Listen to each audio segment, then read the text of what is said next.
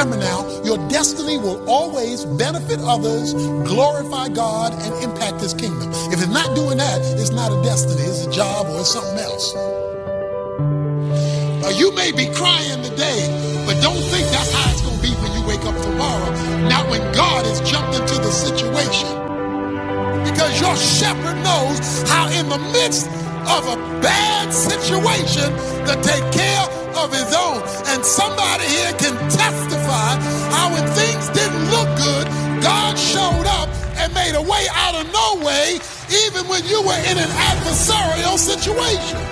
Somebody ought to be ready to talk to God. Somebody ought to be ready to find out what God has to say and throw it back up in his face. Because a lot of the stuff you're asking for has already been pre approved. It's just that in the spiritual realm, there is the attempt to block it.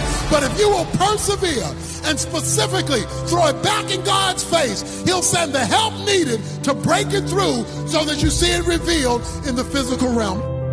God can wipe tears away. He can turn pain into pleasure. He can turn sadness into joy. You got a train to catch because you got a destiny to reach. And you're not going to waste any more time not living out your destiny. When the enemy comes in like a flood, the scripture says he will raise up a standard against them. When God sees that you're falling and you're not going to make it, he swoops down out of nowhere and catches you by his grace and lifts you out of that situation. It's called divine intervention. What he's trying to say is if the Lord is your shepherd, he got you. And you are covered. You're listening to The Rick and Bubba Show.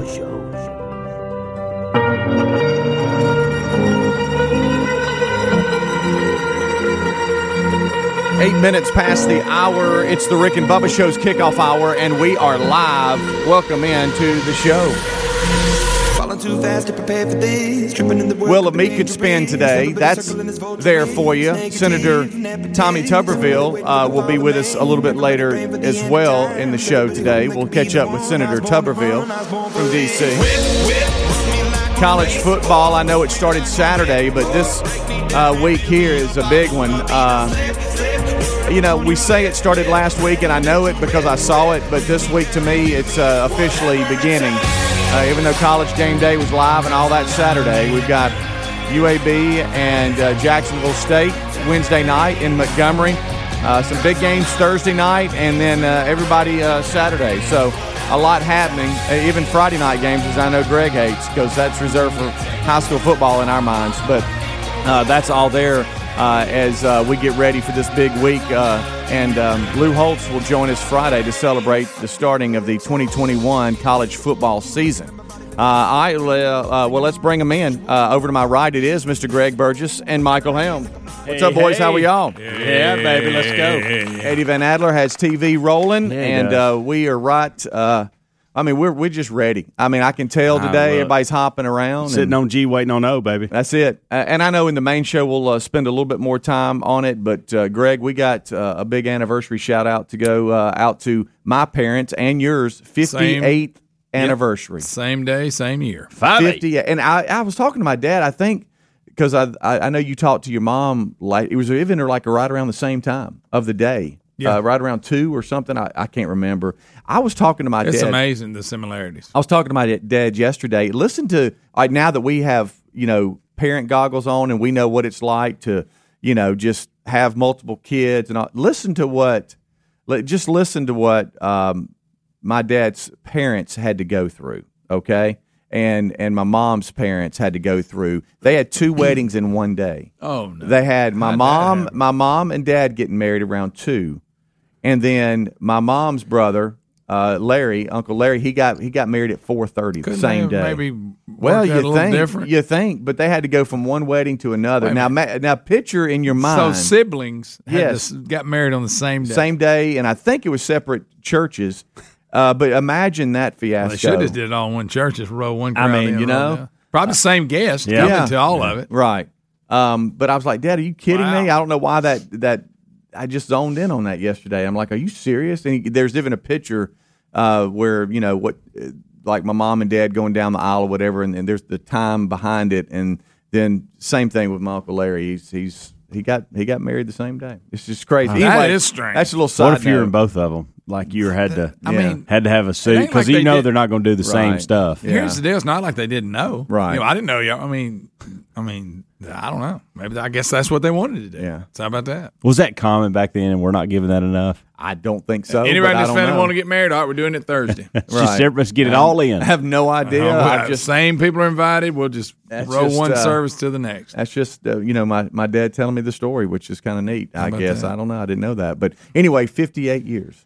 Happy 58th anniversary years. Uh, to uh, my parents and yours. Yeah. uh, and we'll talk more Happy about it a little bit later in the show as Rick joins us and do our And big also official. to your uncle, happy Larry. anniversary, yeah. Larry. Yeah.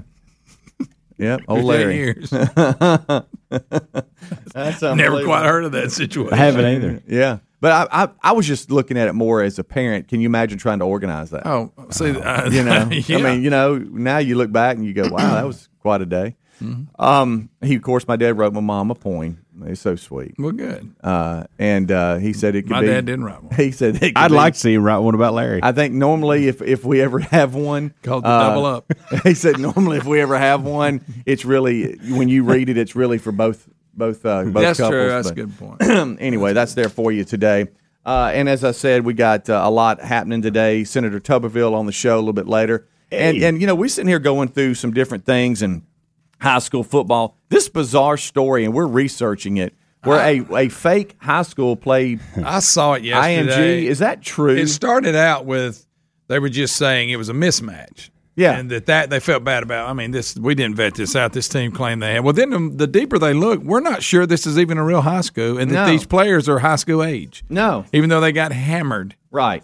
High But- school high, uh, high school football team may have lied to ESPN to play on national TV. Here's what we know from this story that keeps getting wilder, okay? There was never a Bishop Sycamore High School. Okay, They played two games in 3 days according to them. yeah, they play on Friday night and Sunday. Their head should have co- been your first clue. their head coach currently has an active arrest warrant out for. 'em. okay, well, And most of the players are JUCO dropouts who are nowhere near high school age. and they're terrible. And how was ESPN scammed this badly? Exactly. they were duped pretty bad on this one.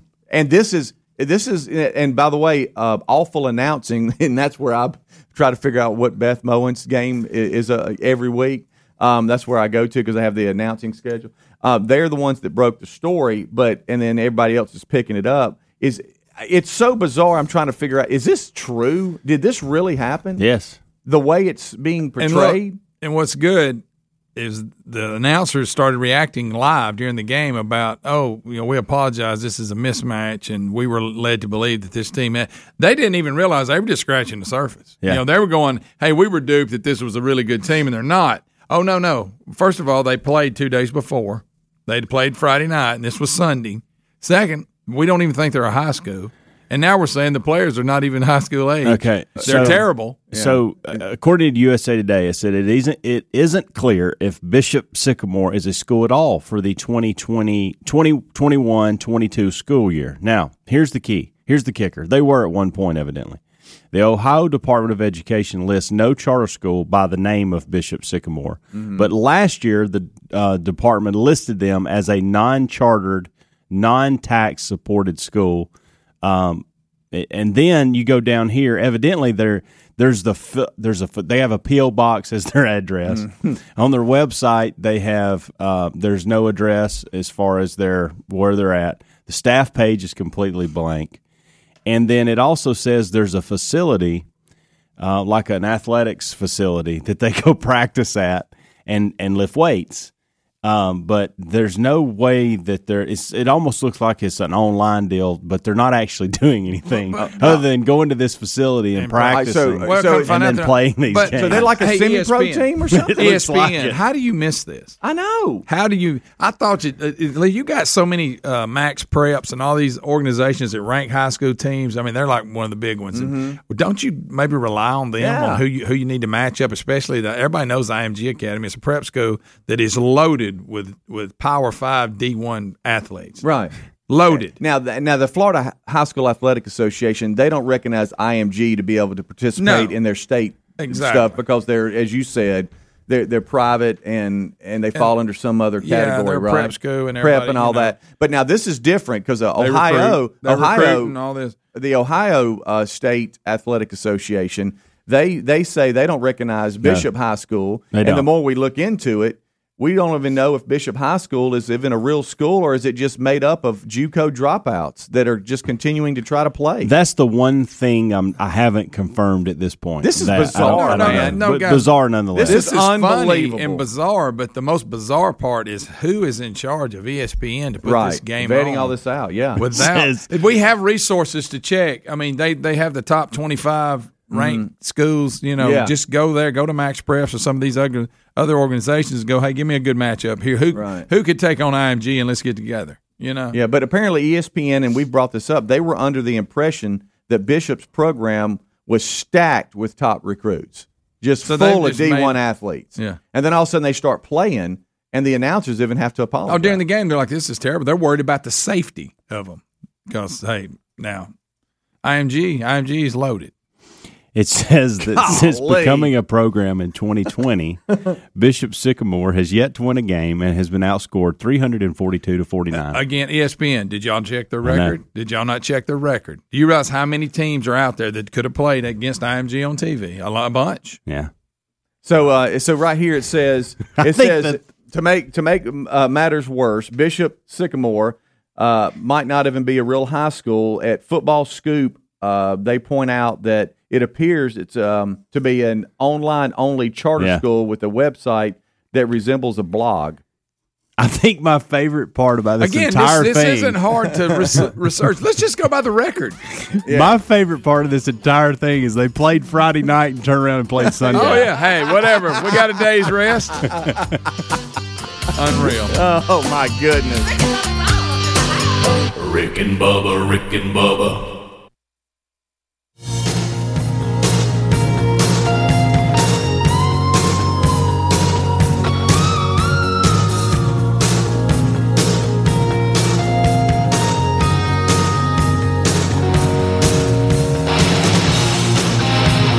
Twenty-three minutes past the hour.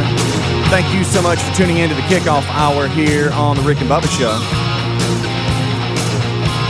We are trying to get our mind around um, how ESPN was duped and uh, lied to and fell for it with this high school, fake high school out of uh, Ohio uh, that played IMG uh, on ESPN, and it was really it's not a real high school. Uh, it's made up of uh, they say you know this is again the report, so we're trying to get we're trying to figure this one out here of uh, JUCO dropouts. Uh, the coach apparently has an active warrant out for his arrest, uh, and and they their their PO box for the or their high school uh, address is a PO box, and their website looks more like a blog. Yeah. All right. So to Greg's point, and to all of all of our points, but one we really can't figure out is okay if that's really the case, how in the world did ESPN say yes? We'll televise that game, and IMG. Let's like look. Let's not give IMG a break. They scheduled it. Yeah.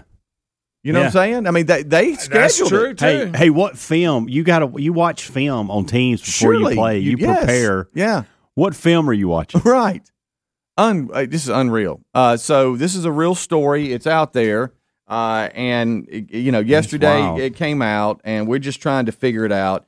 But reports are that Bishop Sycamore High School out of Ohio is not a real high school, and that's who played IMG.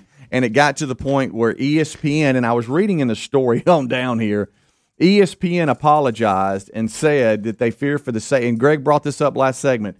We fear for the safety of the kids. Uh, this is uh, clearly a mismatched uh, opponent uh, and a nationally televised game. Now, understand that uh, on ESPN. And they were uh, the ESPN was under the impression that Bishop's program was stacked with top recruits, and that they they they pre they pregame it was like this is a big matchup. Unbelievable. Uh, but uh, anybody that watched the game, it was clearly not the case. Bishop was not um, uh, a high school, clearly outmatched, and ended up uh, getting torched fifty-eight to nothing. That was the score. But what makes the story even more insane is the way the game's announcers reacted in real time when they realized that they had bad information. In fact, they genuinely seemed concerned for the safety of the players for Bishop. Even though they were all in their mid twenties. Yeah, and as they said it, this is clearly not a, a fair fight.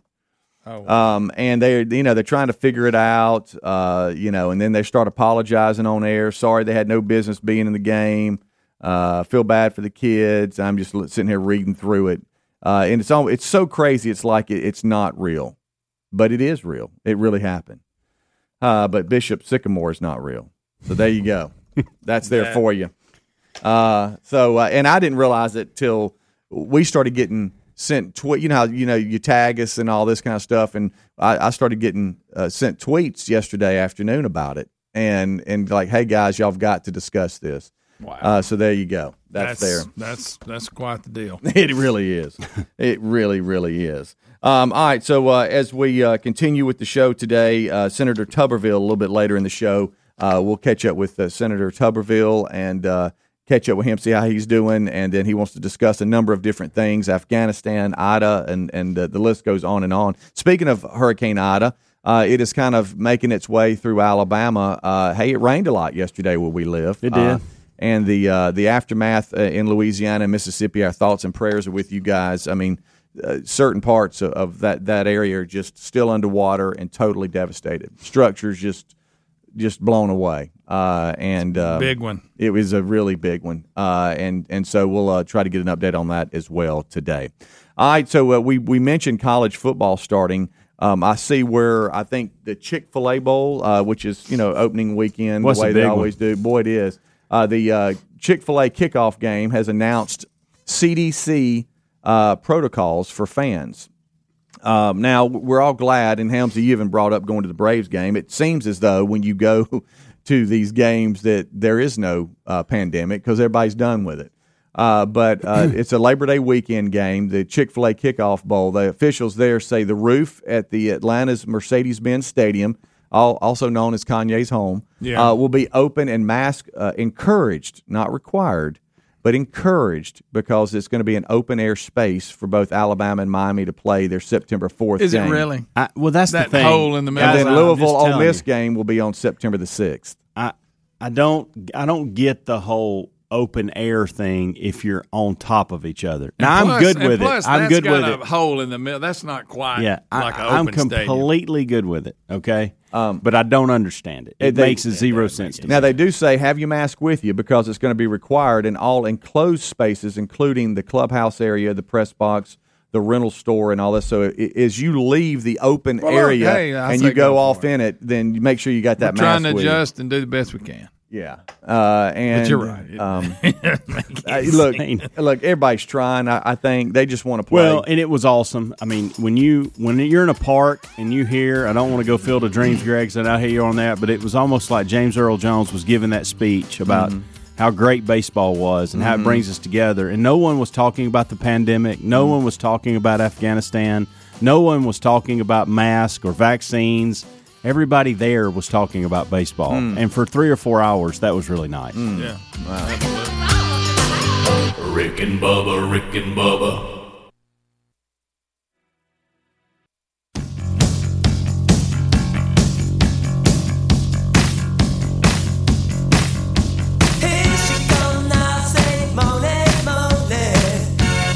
Twenty-five minutes till top of the hour. What's up?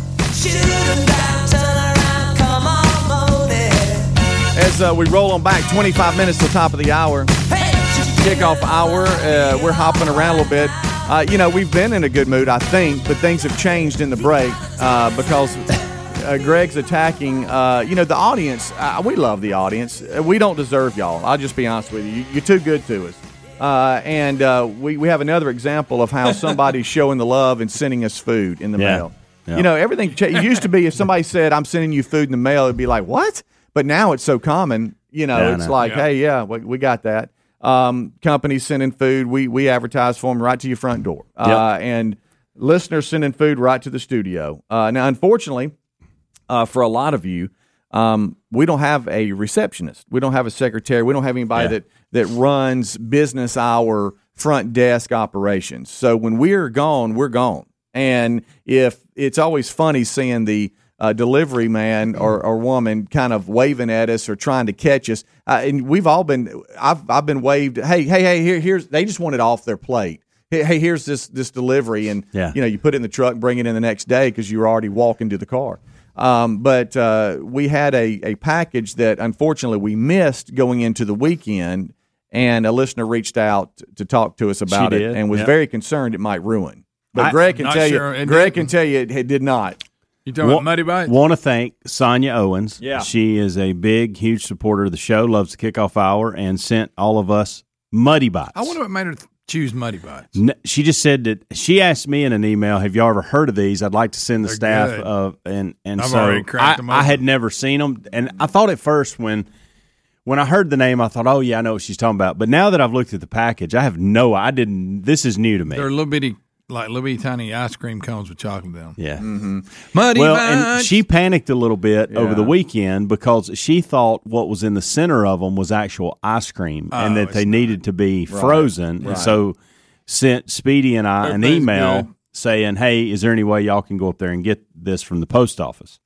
And uh, and we couldn't, but turns out it's not actually ice cream in the middle of it. Yeah. and it's so chocolate. it's chocolate. It's and chocolate. It is Hence the delicious. name, Muddy According Bite. to you, Greg has been in there singing uh, "Muddy Bites" to the theme of Rocky Top, Yeah, Tennessee, Yeah. Pretty good. and it's pretty good. You've got a good little tune going. I know that she I'm was uh, more. sending a lot of Bites, you'll always be. so so good to me. Um, she sent uh, three to me yesterday, very panicky. Uh, on She's uh, really if wanting we to know had- about the Muddy Bites. Well, you know, when you spend some money sending stuff Sure. and, and, and being thoughtful, Sure. you want to make sure we Sure get it, do. and I get that. Uh, and that then she then, then she also says, "Hey, I could have been y'all's receptionist." But um, uh, anyway, we got it. Uh, and Sanja, thank you so much, Sanja Owens. So far, and I'm a, just going to call her listener Is of it the week. Sonya or Sanja? How do you Sanja. spell? it? Sonya. S O N J A. I don't know. I, I don't either. Sanja. I think Sonya would be a Y. Right? Well, I've seen I've seen uh, Sonyas with a J. you have. Yeah, I have. Interesting. Oh, Yeah, Wow. Uh, I'm calling her Sanja. Sanja. I like Sanja better. Sanja. Not that I don't like Oh, yeah. Sonya, What's but I do with that? like Sanja. Sanja. I think it's Sanja. Sanja. I think it is Sanja. It is. I I'll don't go back. know. to Act I don't like I know. Greg, Uh, how you about- how just about- said it two different ways. What if we did this? in two different. What if we go sentences. Sonya Sanja? What, what about that? How about we just call her Muddy Bites? How about Yeah. Muddy Bites? Muddy to Bites Owens. She was uh, very um, she was very concerned, but she was very relieved at 11:35 a.m. yesterday when she got notification that that the package had been delivered and accepted, and uh, Greg's torn into him. yeah, so, pretty good. Uh, anyway, thank you so much. I like Uh, call them MBs. how about this, Miss Owens? Thank you. How you. about Muddy Bites Owens? Muddy Bites Owens? There you go. it is. You you've made our day, and uh, it's a great in, little snack. In my email, it says that um, the post. It says that the post. She got an email yesterday. It said the post office gave it to our receptionist. Who was the, who got it I, I, I, yesterday? I don't know. I don't know. It I was don't back know. there on the when I came in. It was on the back door. I just wondered Yeah. who the post office Well- thought our receptionist Well, I was. It think was- they. Probably ju- I, th- Adler. I think they just put that was down. Adler. It was Adler. Adler. Okay. okay. All right. Good. Good. Because when they gave it to him, they said Muddy Bites. You're on. Go ahead. Okay. Um. So um, that's there for you, and uh, and something. All right. So uh, also on the table, and and I think yes, Helmsy's the only one that has school age kids that are in school. I've got one. He's a senior, but nobody else has having. And now Greg's got you know, kids that teach now, got their own families and all. that. So they he's he's looking at it from the teacher side, and I got one teacher, but uh, Reese a senior this year. Your kid's in school, so they're, got a they're sophomore and freshman and a third grader. so they're having to deal with all this mask stuff and Speaking COVID and all Bites. this, and the schools. And let me just let's start this segment with with me saying people that work at the school, the teachers, they have no i- they have no control over what everybody is telling them they've got to do. They just have to meet those standards. And so the person working the front office that you go in and interact with, they have no control don't over what the school system is sending out for guidelines. Okay, that's just, just their job. It's where they work. They're trying to make sure it works. but some of the guidelines has me scratching scratching my bald head because I don't understand them. It's hard to keep up with. You Yeah. scared me there, but it's hard. Scratching my bald head. I just get some more of those little. Just you money bites. it? I did. It scared me. My heart stopped for just a second. he paused just a little bit. Well, um, had to breathe. Um, just you know. So where where Reese goes to school is if somebody in your classroom tests positive, then they send you home unless of the following three things: okay. you had your mask on Okay. when they figured this out, you've been vaccinated, Yeah. or you've had COVID within the last 90 days. Now, I thought this, you know, when when they when they first came out with the antibodies and COVID and all this kind of stuff, everybody was saying, "Hey, 90 days. The antibodies are good for 90 days." But then that was kind of debunked as, "Well, they're lasting a lot longer." I don't think that." they know.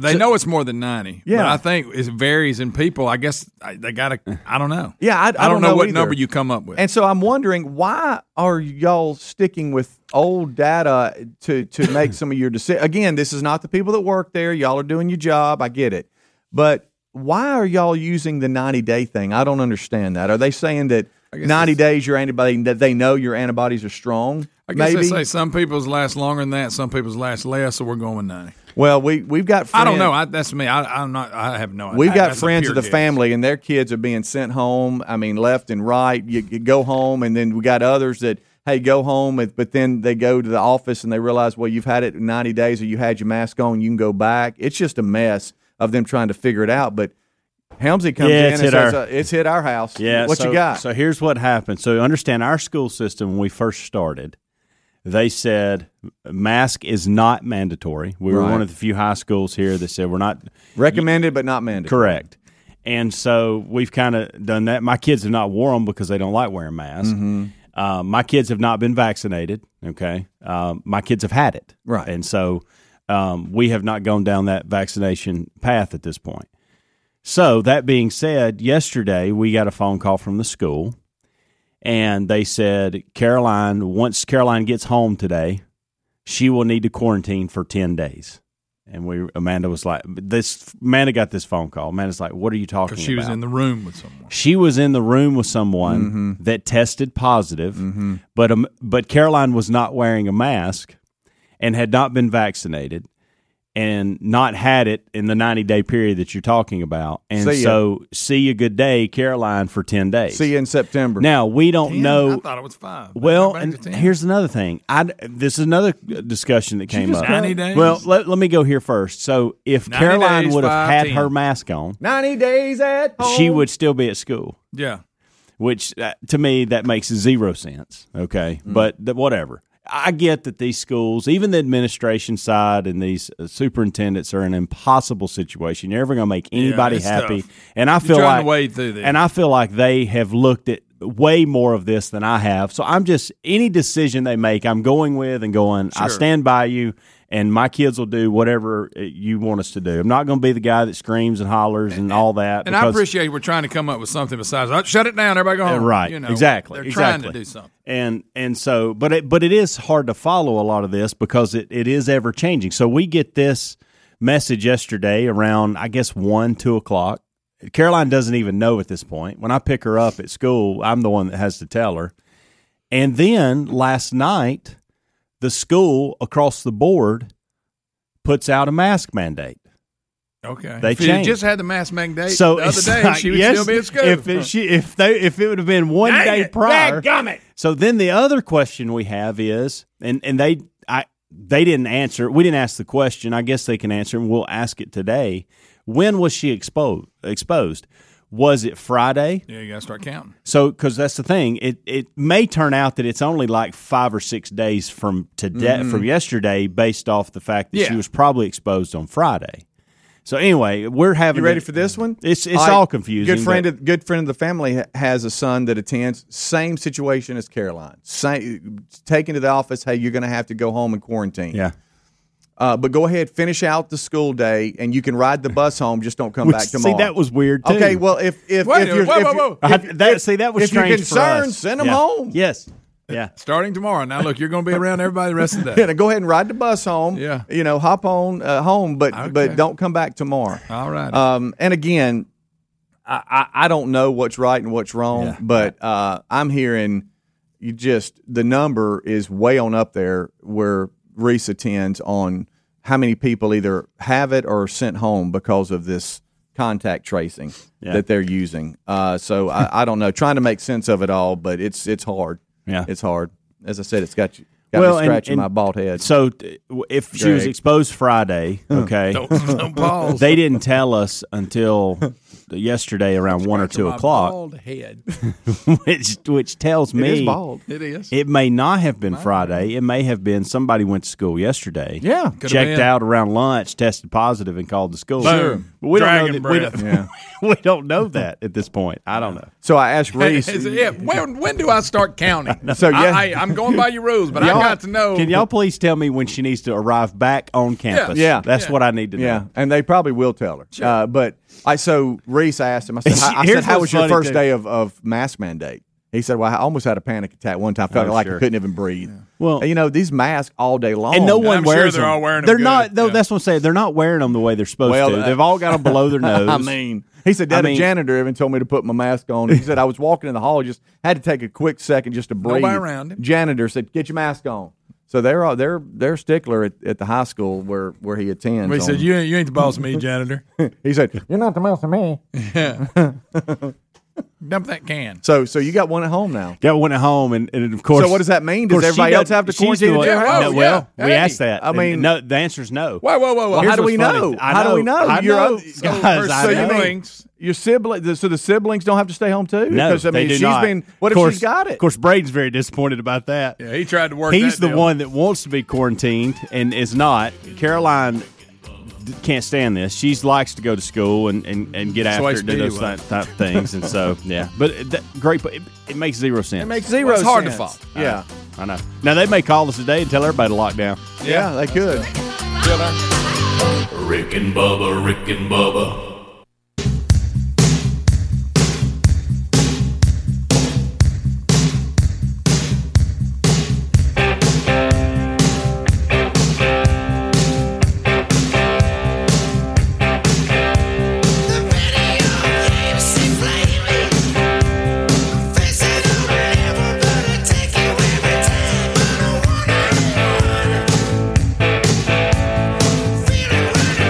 Seven minutes till top of the hour. Kickoff hour is live. We're all hopping around, ready for the day. This portion of the show brought to you by Cook's Pest Control. You know, there's nothing better than looking out and you went, oh, looky, looky, looky. And you see that white truck pull up and There you're you like, go. there's Cook's. I feel Looky, like looky. On, on the cove, I feel like everybody's looking at me like, oh, uh, well, he's got it going on. Look, Yeah, he's. Look, he's got Hey, Cooks. hide. yeah, Cooks is here. Now look, there's Ed. Uh, and uh, What up, Ed? Hey, what, up- what up, Ed? Boy, he'll call. Uh, he's uh, my technician, good guy too. Still wants to be uh, considered as to being our voice guy. I think I think we need to look into that. Uh, maybe give him a demo, um, but we'll look at it. Uh, Ed, don't worry about it. Cooks Pest Control and Sentricon, the unbeatable combination for termite protection. If uh, you're, you know, surrounded by ants, spiders, fleas, ticks, rodents, termites, nesting wasps, uh, roaches, uh, you name it, uh, they're going to take care of it. So contact cookspest.com today for a free thorough inspection and evaluation of your home or business. There's no obligation either. They even offer services for contractors and new home construction. Uh, so give Cook's Pest Control a try and get that thorough and um, uh, you know inspection that's free uh, with no obligation right now at cookspest.com. That's cookspest.com, or you can go to rickandbubba.com and look under the sponsors button if you'd like to. Uh, and uh, we uh, appreciate them always supporting the show. It's been a while. Jay Isom and the crew, what's up? Um, all right, so uh, as we roll on, uh, there's a lot out there today. We've got some uh, some Bidenese uh, that we're going to break down on the main show, uh, where he is uh, getting a FEMA briefing, uh, and That that's was- that whole thing was extremely bizarre. embarrassment. Uh, not sure what to do about that. There's so much news coming out of Afghanistan uh, that it's hard to print it all. Um, just horrifying stuff uh, that um, someone actually posted on Twitter the sounds of the Taliban going door to door executing people. You hear the gunshots, and it's just a terrible situation. Uh, I understand Chris Cuomo had an American uh, that um, you know it, you you realize on our end. I mean, you know, you sit there and go, how could anybody not know that the last flight was taken off? Well, there's an American citizen that's there that helps take care of disabled children and stuff like that. She said no one told us it was the last flight. Uh, Chris Cuomo, even on CNN, interviewed her. Uh, so that's there for you. Americans left behind. You know, we tend to forget, and when we talk about, I remember seeing, and this was a this was a fake episode of a show that I was watching, but yeah, they were trying to get this particular drug to. I think it was actually an HIV or AIDS drug. They Mhm. were trying to get to this particular place of the world, Mhm. and they had all the the the medicines that they could provide. Mhm. And they were saying it doesn't matter how much of this we provide to this particular group of people, it's not going to work. Right. And they were like, why? And they said, because they have to take this stuff. They have to take like two pills in the morning and one in the uh, mid afternoon Mhm. and, and one here and one there.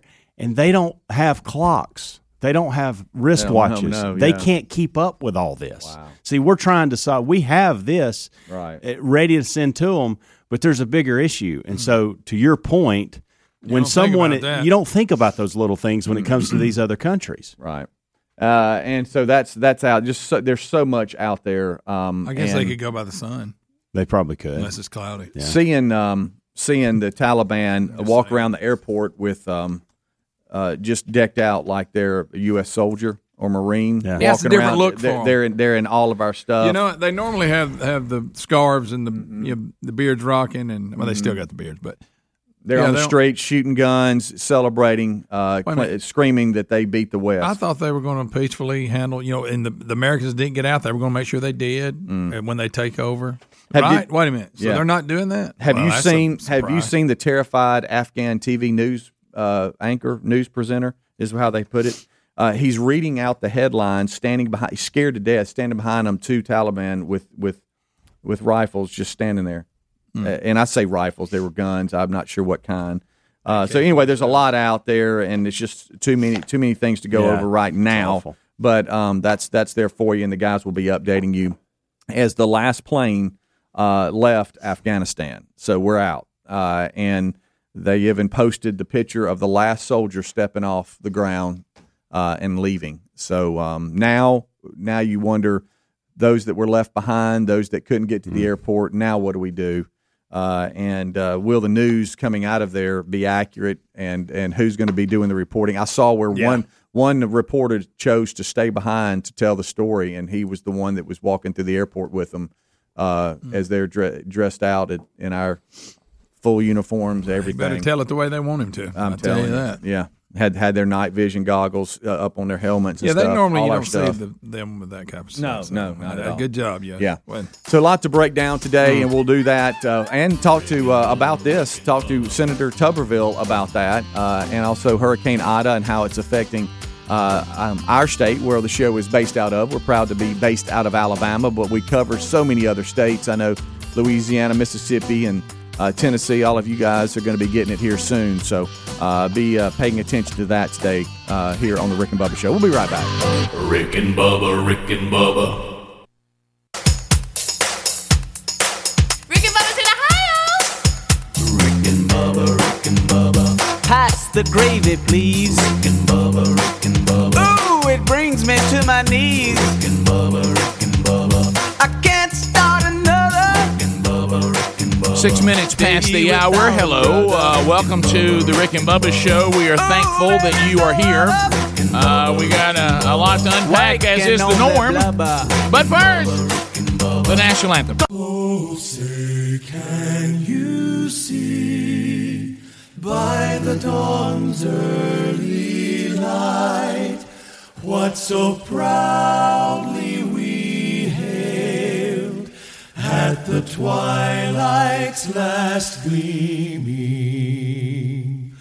Whose broad stripes and bright stars through the perilous fight o'er the ramparts we watched were so gallantly streaming,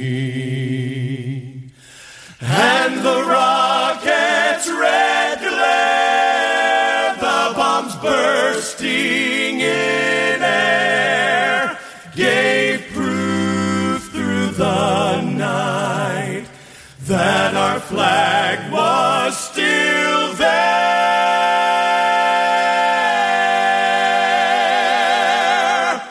Oh, say does that star-spangled banner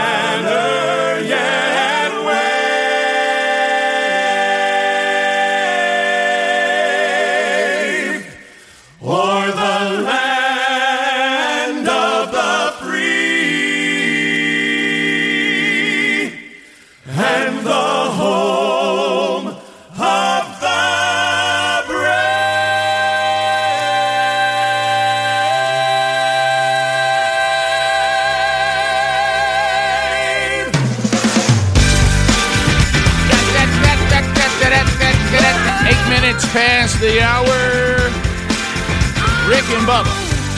Let's uh, let's roll with it. Speedy, the real Greg Burgess, Helmsy, Eddie Van Adler, Team Rick and Bubba, all here. These guys have already given you a kickoff hour along the Rick and Bubba Radio Network. Our podcast archives, live and archived on our YouTube channel and streaming on the Rick and Bubba TuneIn channel. All these platforms are available to you. Pick the one that works best for you, live or on your own time. Find them all at Rick and out the word and.com. So let's get him in here. The pride of Cedar Springs, Alabama. Most of you probably know him best as the Silver Tongue One, the man with the golden voice, professional lunch eaters, man of the year, the inventor of pizza in a cup, Shakespeare's worst nightmare, and a master of the King's English. Ladies and gentlemen, put your hands together for Bill Bubba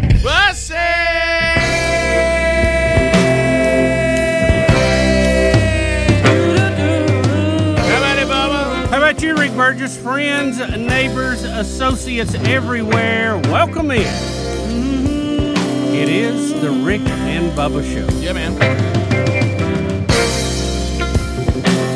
Everybody say, I got a sweet little angel, and I love her so. She's there when I need her. She understands when I say go.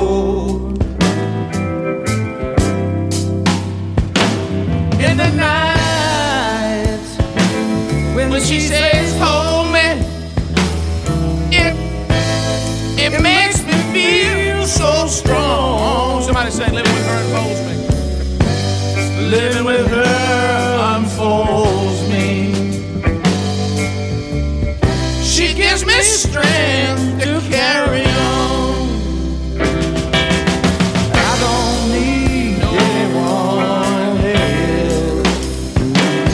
If I did, I would be fooling myself.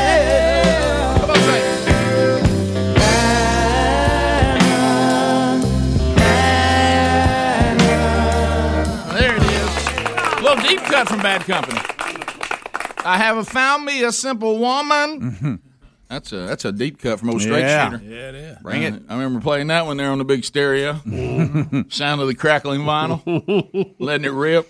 I, I discovered that straight shooter album. I thought, my goodness, some, what somebody's been holding something back in here.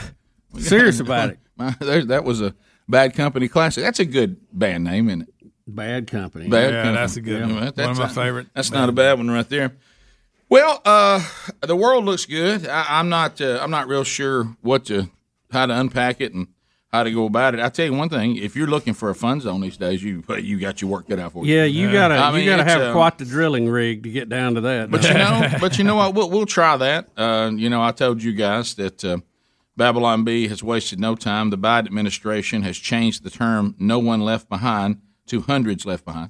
Uh, so that's uh, they, they're they're out of the gate. This uh, this thing, and we have the footage too. We'll get some of the videos. Uh, Biden and during some of the FEMA briefings and trying to carry on these these Zoom meetings and t- good, not you.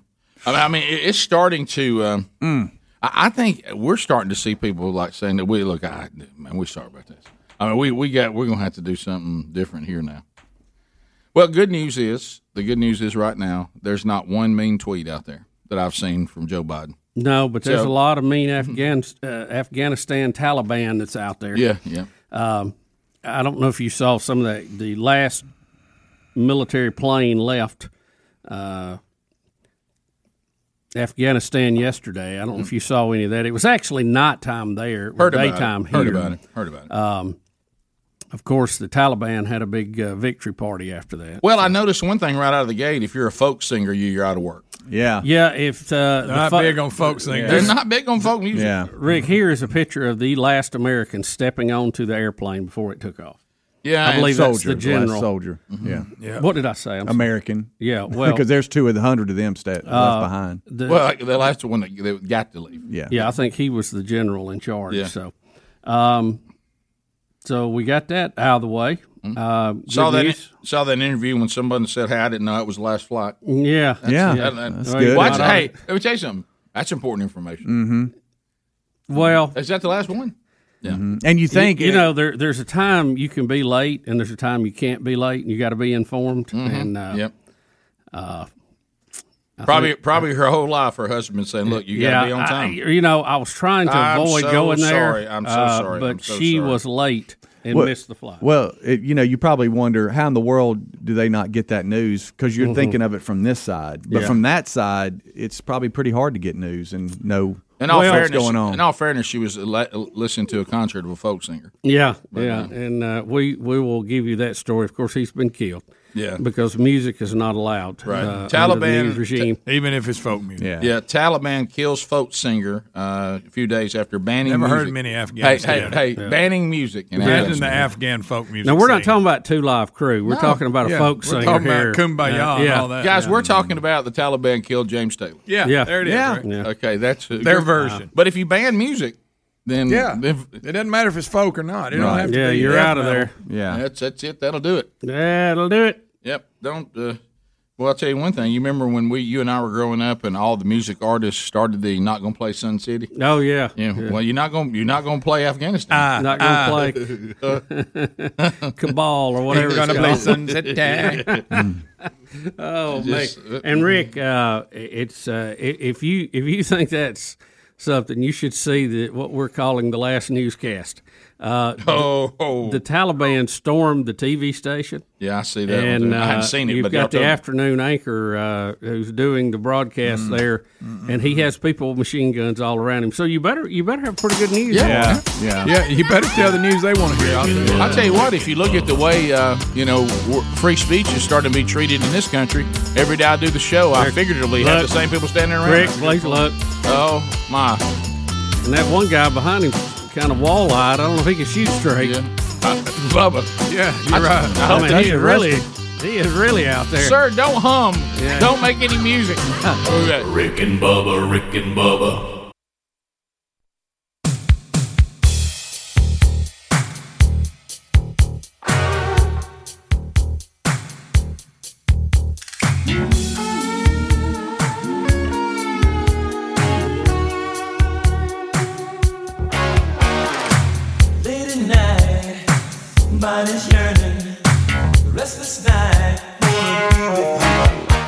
You. 21 minutes past the hour the Rick and Bubba Show. 866 We Be Big uh, is our number. We're back. Will of Mead is back in play for another day and another week. So be paying attention. Could happen anytime this week.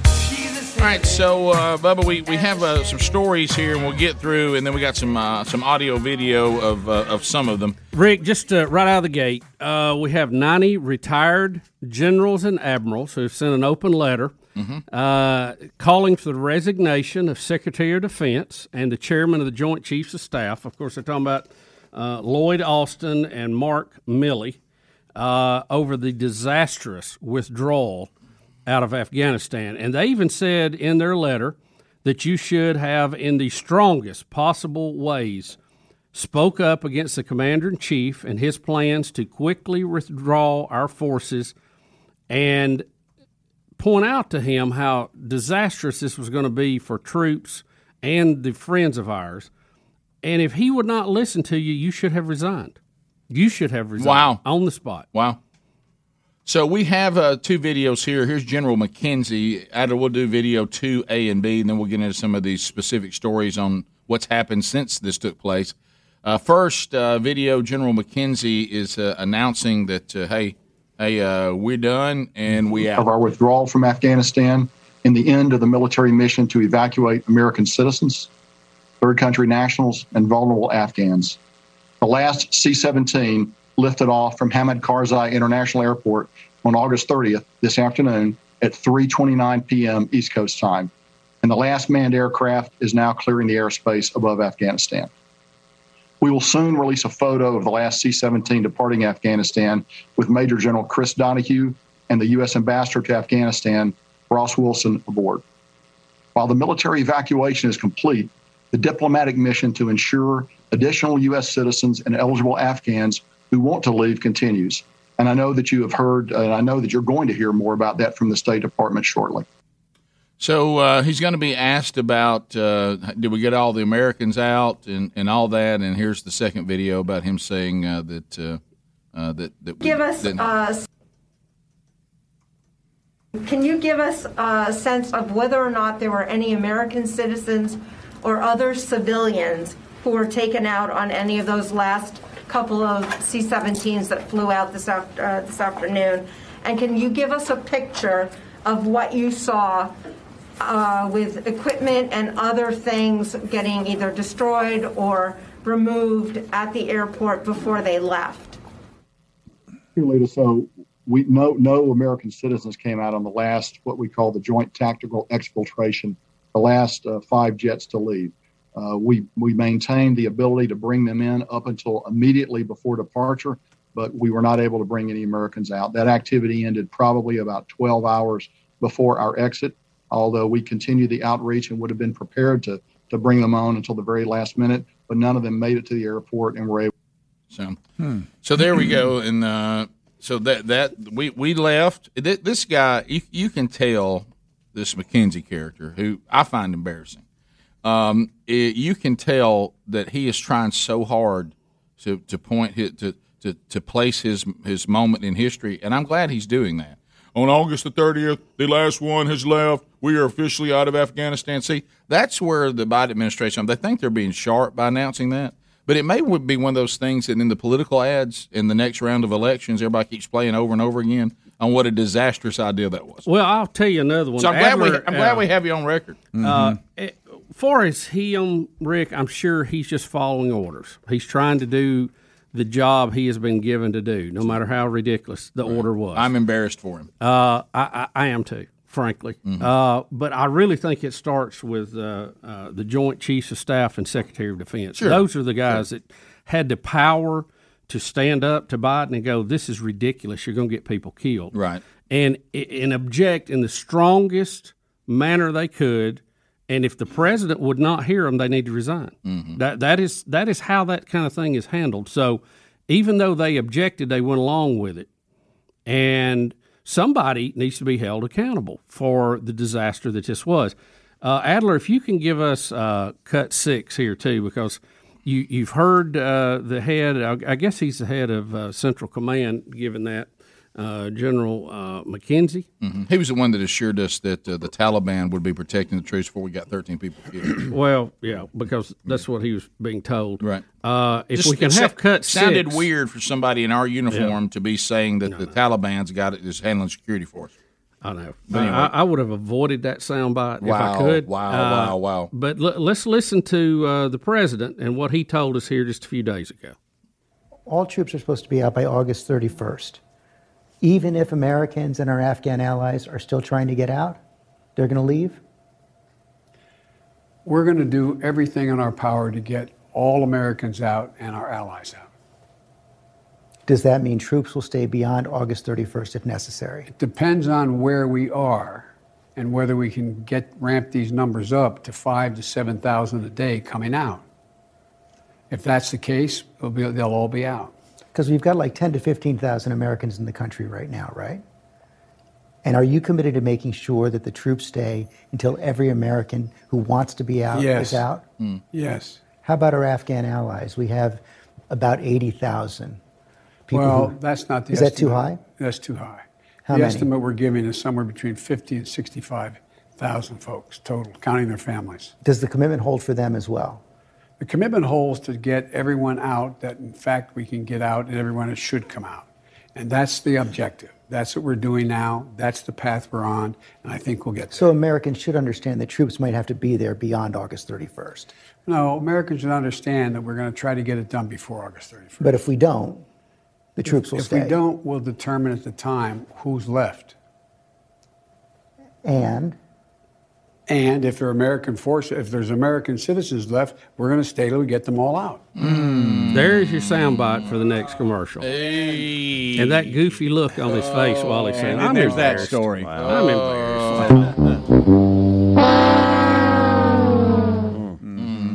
The Secretary of State, in his mm. briefing, said there's still up to 200 Americans that are stranded in Afghanistan after the last flights left. This is uh, Blinken, Secretary of State in the Biden administration. 200 left. Didn't get out. Uh, but I mean, he just said that not to you know an angry Sean Hannity. He said to a uh, comrade, A fellow Democrat Yeah. who worked in the White House Yeah. with Bill Clinton. He says to him because you you saw, and I'll, I'll credit Snuffleupagus on this. He's like, He's, I- he's at least being straight up. he's saying, look, you got to really clarify what you mean here. And Yeah. finally, Biden just said, okay, I'll, I'll say it. Mhm. We're not going to leave till every American's out. Well, they were apparently we- doing they were doing we a dance. They had to they had to ask it about six times. They were Yeah. doing the dance, right? And uh, you heard him. Yep. But but that's not so what. Biden has lied, and people have died. There's the bumper sticker. Comes home, doesn't it? Doesn't it, folks? Comes right on back to you, doesn't it? All right, so we'll come back. Uh, we'll hear um, from a couple of. Hey, good news though. No mean tweets today. Not one. No, no mean- No mean tweets. No mean tweets today. But people getting their throats slit in Afghanistan. Uh, nice, nice trade. We'll come back. Goodbye to folk music and, and Afghanistan. And all music. We'll be back. Rick and Bubba, Rick and Bubba.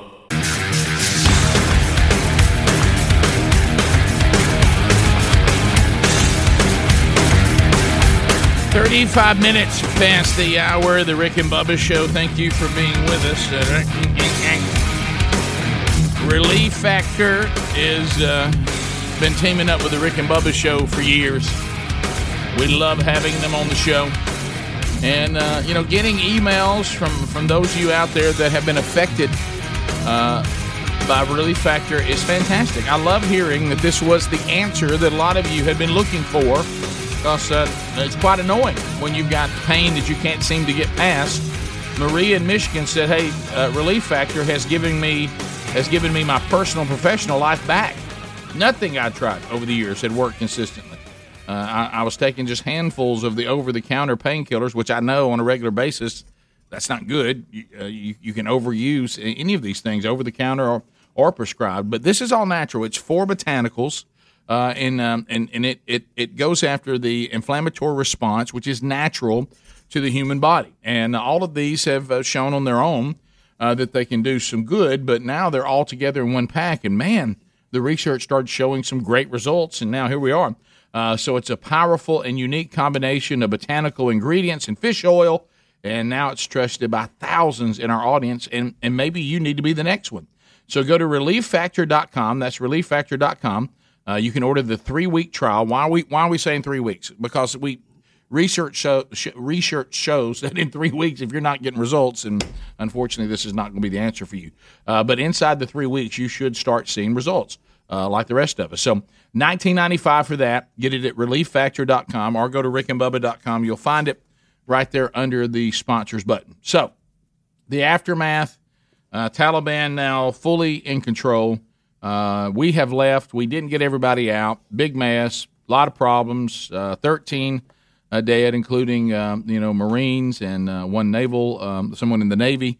Uh, and then, of course, I think now they said as far as the Afghans that were killed, it was like 170 uh, that were killed and, and all that. So anyway, but boy, that killing's continuing now. But Bubba, first of all, the Taliban has to do things as we've already said, like get rid of music. Uh, and now, uh, apparently, we have a, a reporter, uh, an anchor, uh, who's doing his. It looks like last uh, newscast. Um, you know, those of you that are uh, out there, please the, turn it up. Uh, out in the media. Standing behind him, arms people.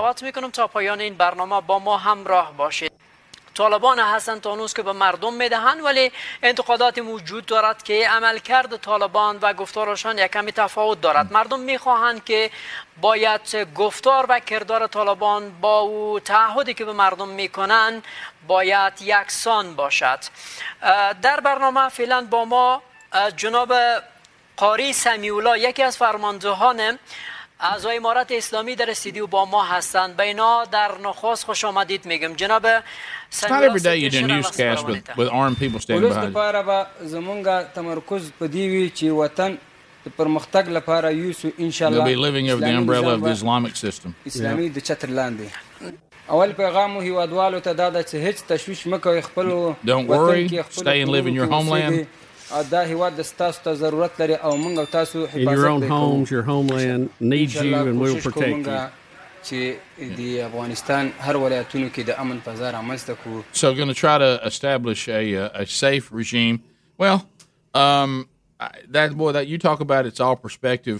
Yeah, Of of, oh, yeah. of uh, whether you. there's uh, there's only I counted uh, what was it eight or 9 Mm-hmm. uh, people holding automatic weapons on them. so uh, yeah, and uh, of course that. Uh, if you're wondering about, let's face it, we'd all like to do that to some of our evening news. Yeah.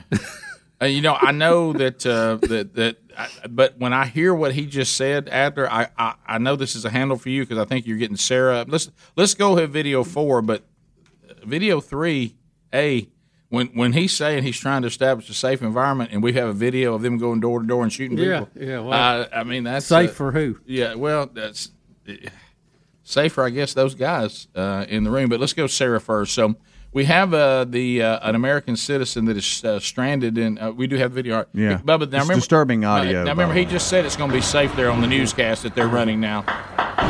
This is the sound that people hear of the Taliban going door to door, shooting people that that were with the Americans or opposed them. That's the new safe atmosphere that the Taliban said they're providing for the people on the newscast they're now running. That just that it just doesn't sound that safe to me.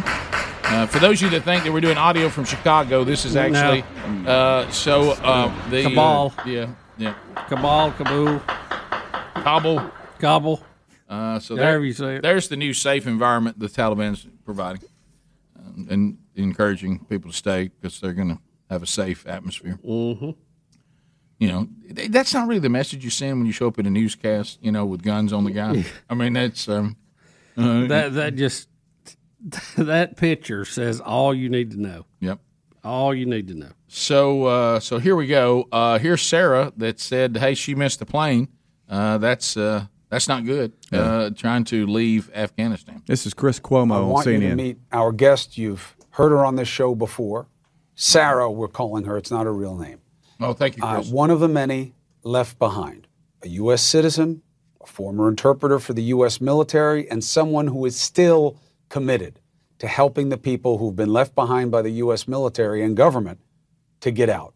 She has been trying to leave, but only if she can get these families out who've begged for her help. Just to remind you of how she got to where she is today, listen to this. it's just very sad to see the the women they have to kiss my feet it's heartbreaking and i can't leave them behind. I have 19 kids in my house and two of them are disabled. Um, i feed them. Uh, i take care of them. I can't leave this country. Uh, chris i can't leave um, i can't leave these families. They were there with us. They worked just like i did and i can't leave them behind. Now, Sarah is joining us from the phone in Kabul. Sarah, do I still have you? uh, yes sir. Hello chris Hi. Now, we were talking before we came back out of the commercial, but let's pretend we weren't, Sarah, so everybody can hear the same details you already relayed to me. Uh, how do you feel on the ground there now that the United States is gone? Is the mood shifting? I just found out that they left, and I was just silent for for a little while, and I just went walk around the rooms, and I saw the young kids are sleeping, and they have no clue what happened this morning. That the last flight is gone, and we're left behind. Hmm. Wow. That's got to be a bad feeling. Uh, Hmm. the, well, the good news is the Taliban said they're going to create a safe environment for all the Afghanis. You know, now, if you're a singer or a comedian, No. uh, No. not good, No. No. not good. No. We've already seen how some of that went. No. uh, an Uh, Afghani folk singer, Rick, has Hmm. been executed by the Taliban just days after the Islamic fundamental group declared that music is forbidden in Islam. No music.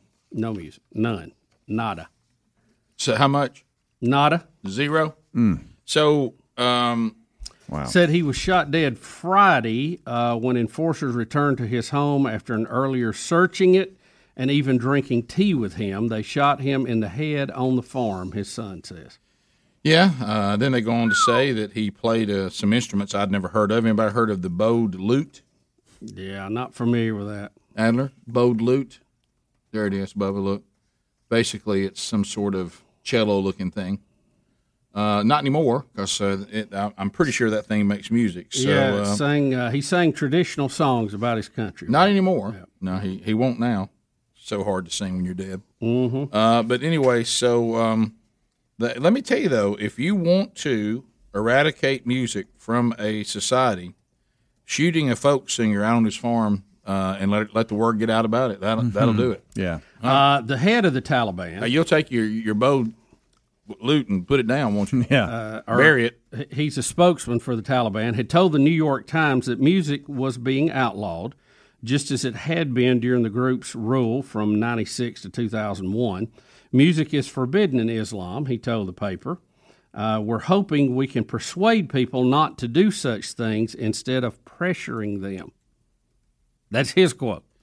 Bubba, good news. We have a special reporter from the, for the United Nations on cultural rights. Mm-hmm. She says she's concerned that music's been banned in Afghanistan and him being shot in the head. And guess what? She calls on governments to demand the, Dal- the Taliban respect hashtag human rights of hashtag artist. Yeah, good luck. hey, hey, I can't pronounce your name, but that's that's. Hey, I hope you I'm don't. just gonna go ahead and put that story over here in the done stack, Hey, Rick. let me Uh, tell you something. Lights Hey, out, baby. Hey, like the thing that gets me about the lunacy of this United Nations reporter. Do they? That- do, do do they, they actually think? I was about to say, do they think that I'm like sitting there and, and I got my all, I got a brand new, I got a really nice weapon that I got from the United Yeah, States. I just flew over here on a on a new helicopter. Yeah. I've landed Yeah. my Chinook. Okay, I'm out the farm. I just shot a folk singer in the back of the head, and uh, because I say no music, none for you, and then all of a sudden, does she think somebody's going to run up and say to this Taliban leader, "Hey, you haven't seen the hashtag out there, have you?" Yeah. hey, you better rethink this. Hey, you had- Hashtag rethink it. You hadn't seen hashtag human rights, hashtag artists, have you? Let me tell you that hashtag. Hashtag hey, stand down. Who is mad at me? A hashtag. Yeah. and uh, they said you need to let these artists, you know, do their art. See that that's where some of you that some of you that are how can our artists in our free society be soft on these kind of things and have a worldview politically that really is designed to take away your freedoms? I, I just don't follow that. Either you just don't you just don't understand what it really is like, uh, but. Um, I don't think the Taliban government is going to change their point of view over a hashtag. Now, it's just that's just my thought. I think you're dead on there, Rick. Hashtag uh, forget it. Well, remember though, see that, that people do that because they think they're afraid of hashtags, so they think others are. Yeah, I hate to tell her that her best hope is for conservative Christians to give her your rights. Rick and Bubba, Rick and Bubba.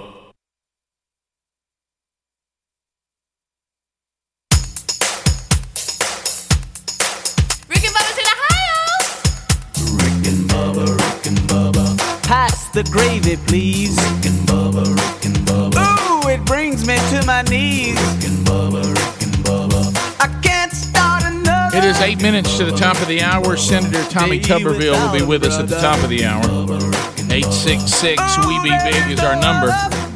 All right, so Bubba, here's a couple of other things we can do. We can uh, we can hear Joe Biden talking to the FEMA folks, and he can't remember anybody's name, or we can uh, look at the um, uh, the Taliban going into the hangars to look at all their new stuff they got.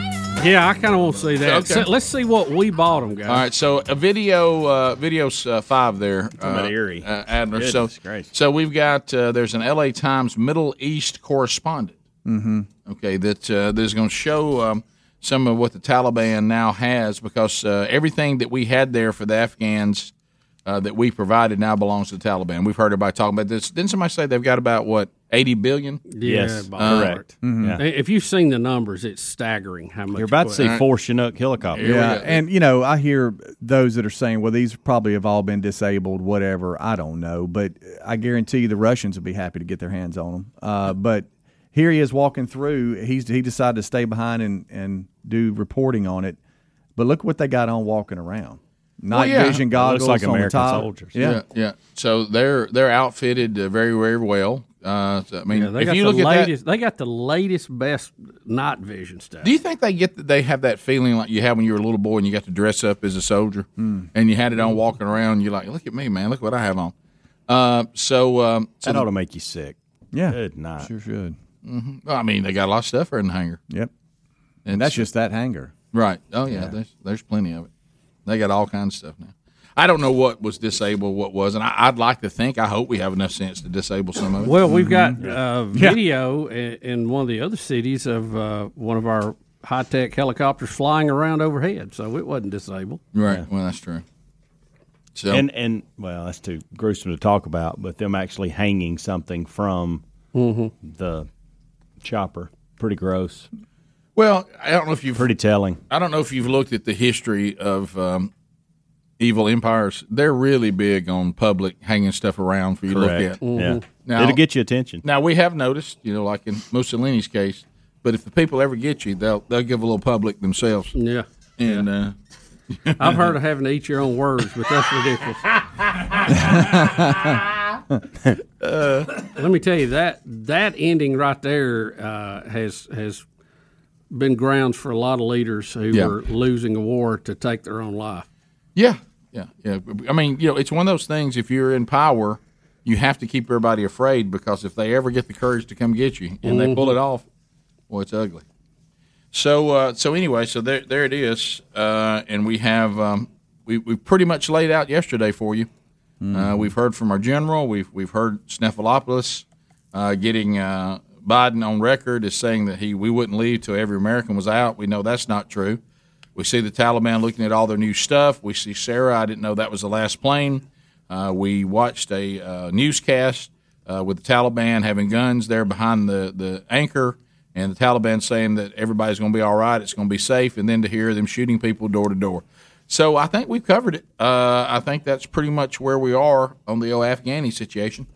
We, we think, Boom. Yeah, yeah. It's So- uh, that's uh, you know, for the people who fought in it, I will say that there was an accomplishment to it. We had 20 years Yeah. that we didn't have an attack on American soil. Absolutely. Uh, but once again, I think our civilian leadership has failed us greatly. Mhm. And we have seen this time and time again since the end of World War II. Now we don't. Uh, there, now this is unconfirmed, but th- there is now. Which, if this gets any legs, it could be even uglier. I don't know how it could get any uglier, but you know there is a senator, Ron Johnson, a Republican from Wisconsin. Uh, he has launched an investigation that there were buses of Americans that were turned away at Kabul, uh, there at the airport, who were trying to evacuate the country last week, and they they were turned away. Now I don't know whether that's true or not, but that is what he is alleging, and they are looking into. So th- th- there's if, if we get to the point that there's Americans saying well, we tried to even follow the rules and and get to where we were, but see, you might get turned away if you put the Taliban in charge of security of the airport. Yeah, yeah. So that that that might mm-hmm. happen. You know, e- especially when you know, and you know how much I can't stand inefficiency.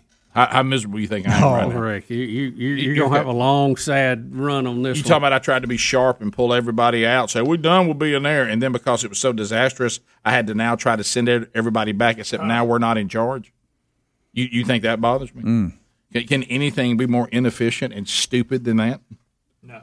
Uh, so um, and you know, and it's one thing for you to go with this. We seem to be wasting time. It's nothing when people are dead unnecessarily. Yeah. You know that, that you know, it's one thing to not be efficient with time. It's it's nothing to be inefficient with people's lives. That's uh, that's a doozy.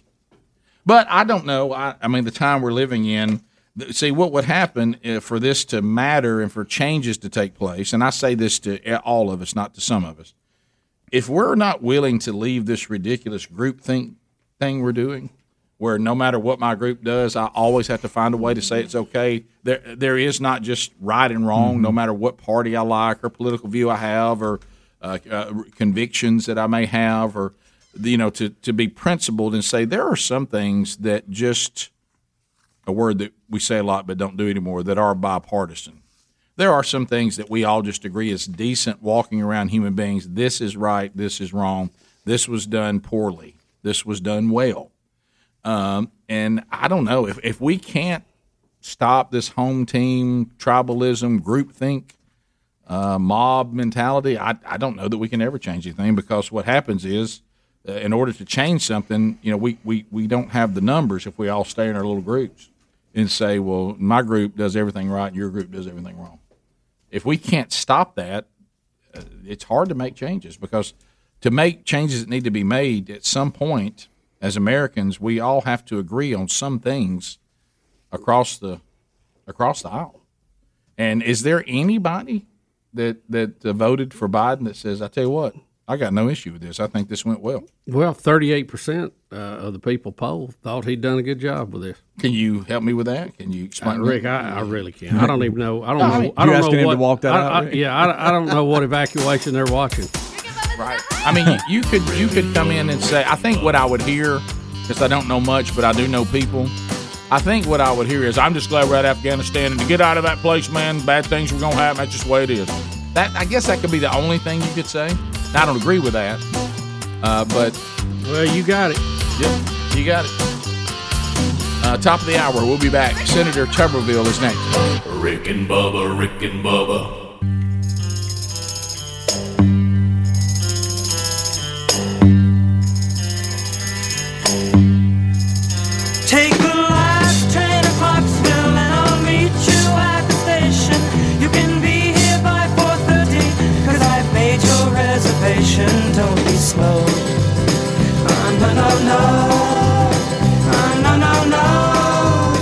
No, no. Men who warned you that soccer would destroy the country. Rick and Bubba.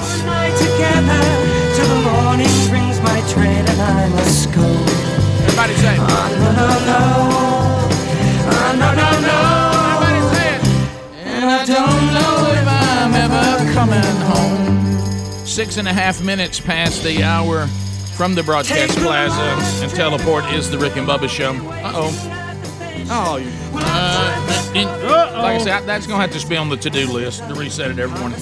Uh, so we uh, we do start a new hour. Eight six six. We be big. We've covered a lot uh, over the last couple of hours. Uh, some in the kickoff hour, and of course um, here on the big show. Uh, Bubba, welcome back for another hour, buddy. Rick, I'm glad to be here. Thank you. And uh, we want to thank Senator Tommy Tuberville for taking a little time out of his busy schedule and joining us today. Do we have the senator on the, The line? Rick? senator's on the line. Hello, senator. Good morning. You know, normally I'd be getting ready for my first game, and uh, and I tell you what, my, has my world, all of our world has changed. You know, in the last last few years, but uh, especially the last couple of weeks. What a what a sad time in the in the history of our country. Yeah, uh, if you were getting ready for a game, I, I hope you'd have better strategy than the one we had leaving Afghanistan. Boy, I promise you, we'd be organized and have a plan, understand what we're trying to do, and uh, it's just totally opposite what they do up here in D.C. It's uh, it's just uh, chaos, uh, and you got way too many chiefs, not enough Indians, and we've got way too many people that's never had a job. All they've been in is the politics. They don't understand the real world, and uh, it is you know, I told people this on the campaign trail. What I've looked at over the years from point of view of just being a citizen and not in politics is, you know, our country is basically run on autopilot, you know, and it just overcomes the mistakes of politicians. Uh, now those mistakes have have just swelled up on us, and we've got to the point where you know we're coming to some bad endings, and not not just Afghanistan, other things too. So uh, uh, it's a tough time for our country, but we're strong. Uh, we're we're resilient. We always have fought back, and and we'll fight back now. Well, it, it, can I ask you this, and then we'll get to these other topics. But um, based on what you just said, is it was it worse than you thought it was as a citizen when you got there? Is it more inept and chaotic uh, than even you imagined as a citizen? Yeah, you know, if you go back and just look at Donald Trump's tenure, uh, he fought the mainstream media. He fought the crazies on the left, the the very very far left. He even fought the moderate Democrats because they sided with with the, the crazy left. And uh, now that Joe Biden's in there, uh, you know, I, and I'm not going to downgrade the guy. You know, we we know he's getting close to 80 years old. You you can tell he's got some kind of problem. Yep. Uh, I don't know how deep it goes. They're trying to hide it. They're not doing a very good job of it. But at the end of the day, you got people behind the scenes like his chief of staff and Susan Rice and Obama, John Kerry, that are basically running the show. And uh, it's you know, as I said earlier, too many chiefs. We got too many people making decisions, and uh, but it is a division up here that you would not believe. Uh, and we're, we're in a minority. You know, really the true Americans right now are in the minority, especially in the leadership roles. And there's nothing we can do. We can fight back and we can do as much as we possibly can. But they're tre- trying to rewrite the rules every day, and it just it's frustrating. But uh, again, the American people in this country are resilient, and and will survive. Uh, Senator, let, let me ask you a quick question on the Afghanistan thing, and then we'll we'll move to some other topics too. Did we ever determine uh, who was it that actually suggested this excellent plan for getting out? Was it uh, the the Secretary of Defense, the the chief joint the Joint Chiefs of Staff? Did did the president just ignore their advice, or was he given terrible advice? And will somebody be held accountable for this? Yeah, Bubba, the last, you know, I'm on the Armed Services Committee, and I've been in every hearing with the general. Now, the generals, the four stars and the three stars, basically have to come to the our committee meetings at least once every quarter, and we get to ask questions. And we knew this was coming. Uh, everybody knew that you know the leaving Afghanistan was was on the table, and so we all asked questions. And my question was, we've got the best and and probably the most important base in the world in Bagram, Right. and we've got billions of dollars invested in it, and it's just a few hundred miles away from the border of China, Pakistan, and Iran. Our next base to that is Qatar or Qatar, which is an eight-hour F-16 flight. That's how far it is. And so, uh, my question was, please tell me that we're going to keep that Air Force base as long as we can, and we can quit fighting. We can, and we're not hadn't been fighting for years. It's that not hadn't been a twenty-year war, but please tell me that we're going to keep some kind of presence because that area is one of the most influential areas of this world for the next 50 years. And uh, most of them said, you know, we're for staying and this and that. And well, you see what happened. We, we packed up and left before we got everybody else out, which is the biggest mistake that's probably been made by our military uh, uh, since Vietnam and Saigon. So let's talk about um, you know that that's that it, that apparently is what it is now.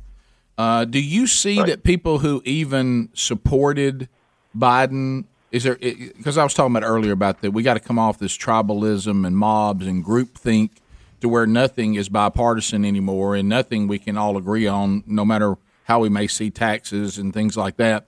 But are you seeing anyone uh, on the left going, "Yeah, this is a disaster. This, this something's got to be done." Yeah, of course, the mainstream media defines what the left says, and, and at least they've come around to say, what the heck's going on here? Right. Even, you know, the, even the left, uh, you know, the TV stations, radio stations, the writers, they've even said, what are we, what are we doing? I mean, and, and even though, you know, we're know we're coming out, you know, where's the organization? Where's the plan? Um, the plan was just get out. And uh, I don't know who pulled the string on that. I'm disappointed before the four four star generals saying, "Listen, if you're going to do that, here's my resignation. I'm out of here. I'm not going to be a part of this plan Right. because it's not what's good for this country, and really not what's good for the world, our allies, and everybody uh, along with us. So it's uh, it was just organized chaos. You know, we've been trying. My staff, we've got over a dozen people uh, from Alabama out of Afghanistan on their own. No, no help from the State Department, no help from our military.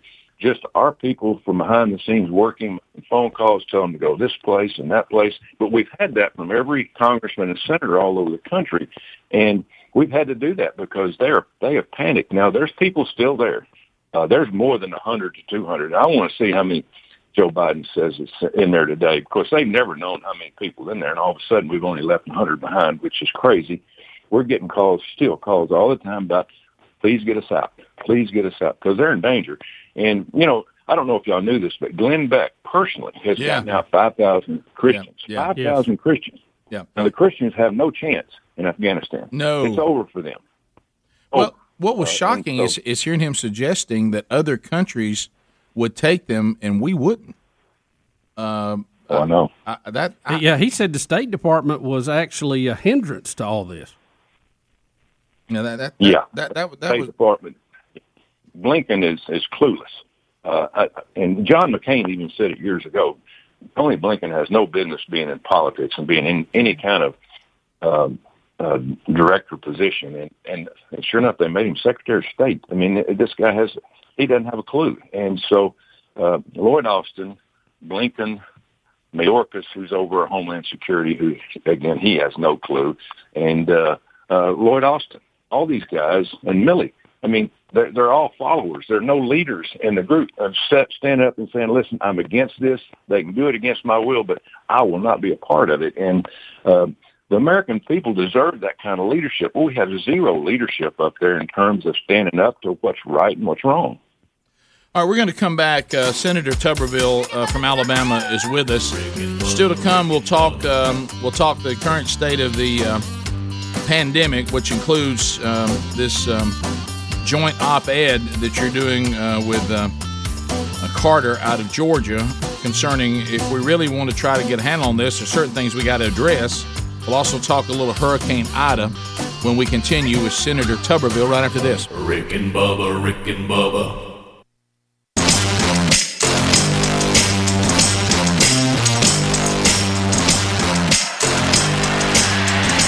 You're listening to The Rick and Bubba Show.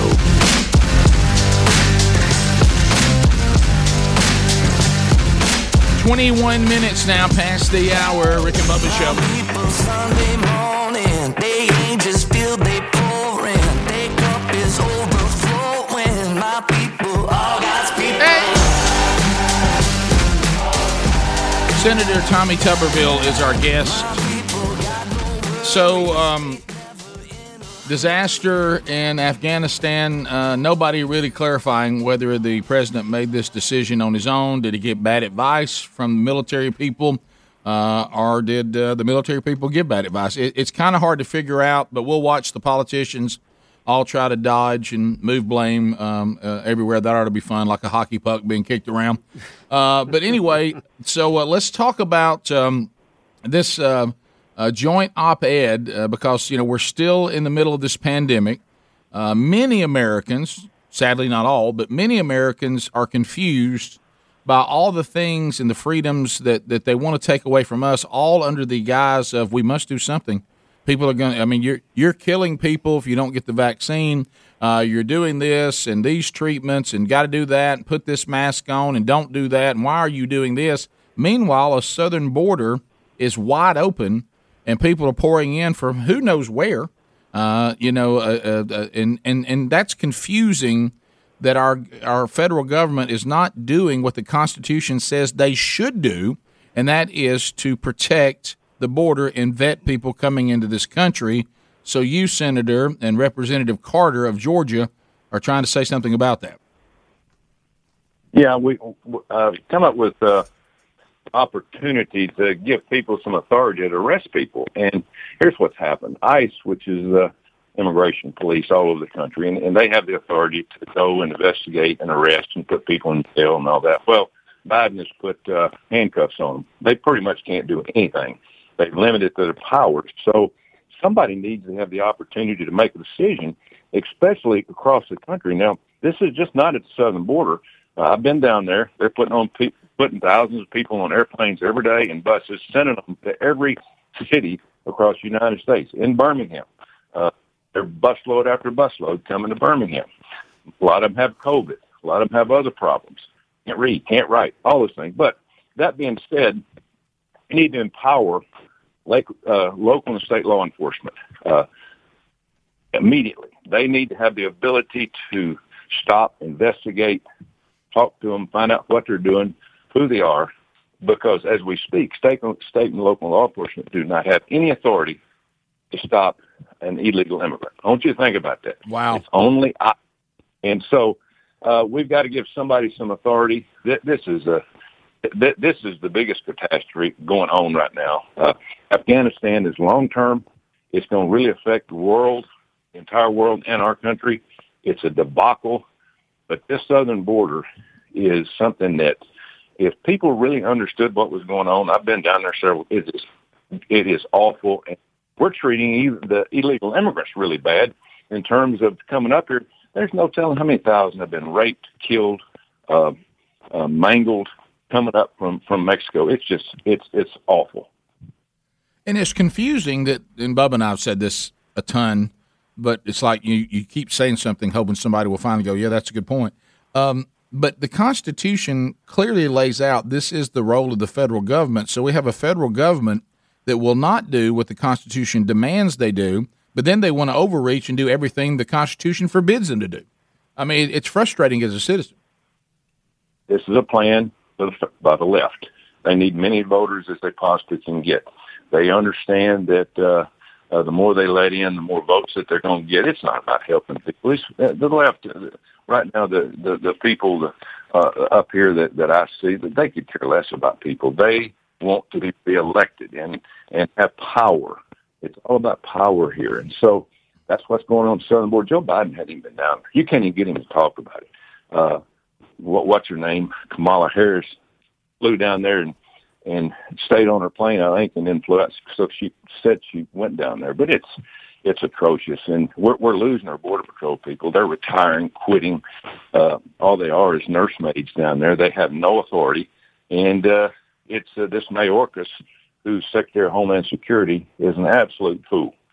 I mean, he absolutely said that the border was not open, and I'm and we're thinking, you've got to be kidding me. And we were down there when he was there. Uh, it's uh, you, you just feel bad for the uh, the citizens of this country paying that bill. Every person that comes across that line, the border, and comes to this country costs you and me and American taxpayers of this country fifty to sixty thousand dollars a year.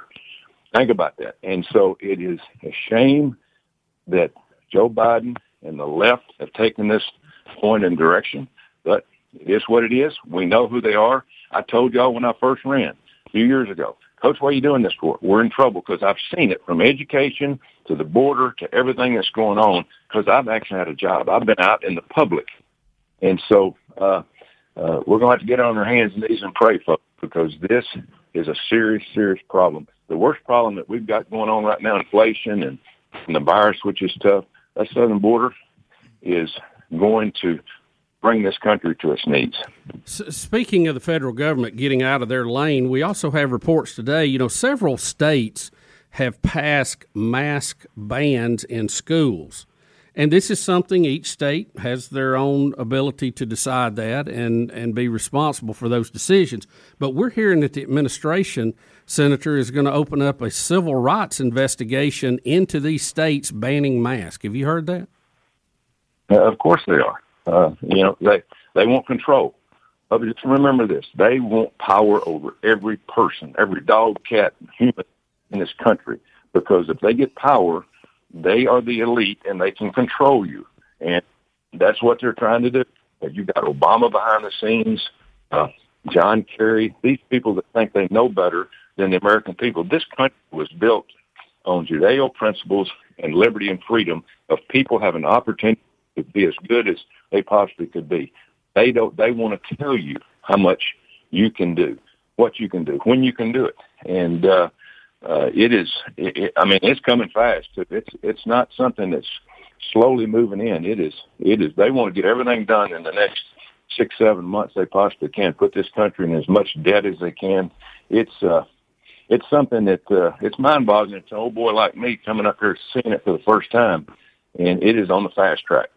Thank you, Senator Tuberville, for taking time to be with us and uh, and uh, just um, updating us. Not not a lot of positive news, but at least something uh, something is actually there's there's some movement to try to at least push back. We certainly have to. Thanks a lot for your time and uh, spending time with us today. Yes, thank you. Just remember, we've got God on our side, and we've got the American people. We stay with that. We're, we're, we're going to make it through this. Sen- Senator, thank you, and uh, join us again. And uh, he had to get to another uh, interview coming up there at the bottom of the hour. So uh, we'll come back. We'll talk more about this. As a matter of fact, uh, you remember when Australia was talking about, you know, they just, man, they just loved shutdowns. They think, thought it was the greatest thing ever. Of course, it hasn't, you know, done anything other but destroy their economy.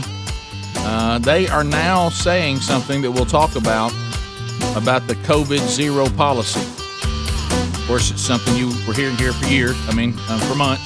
We'll talk about that when we come back. Rick and Bubba, Rick and Bubba.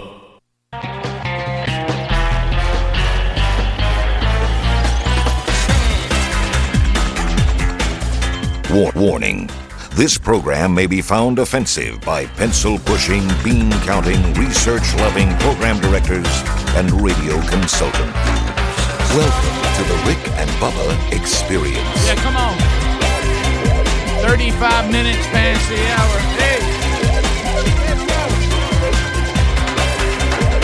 Well, let me tell you some bad music like you're listening to right now.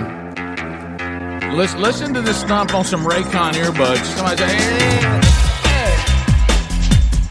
Can you hear it, Bubba? Feel it, Rick. I feel it. Can you feel it?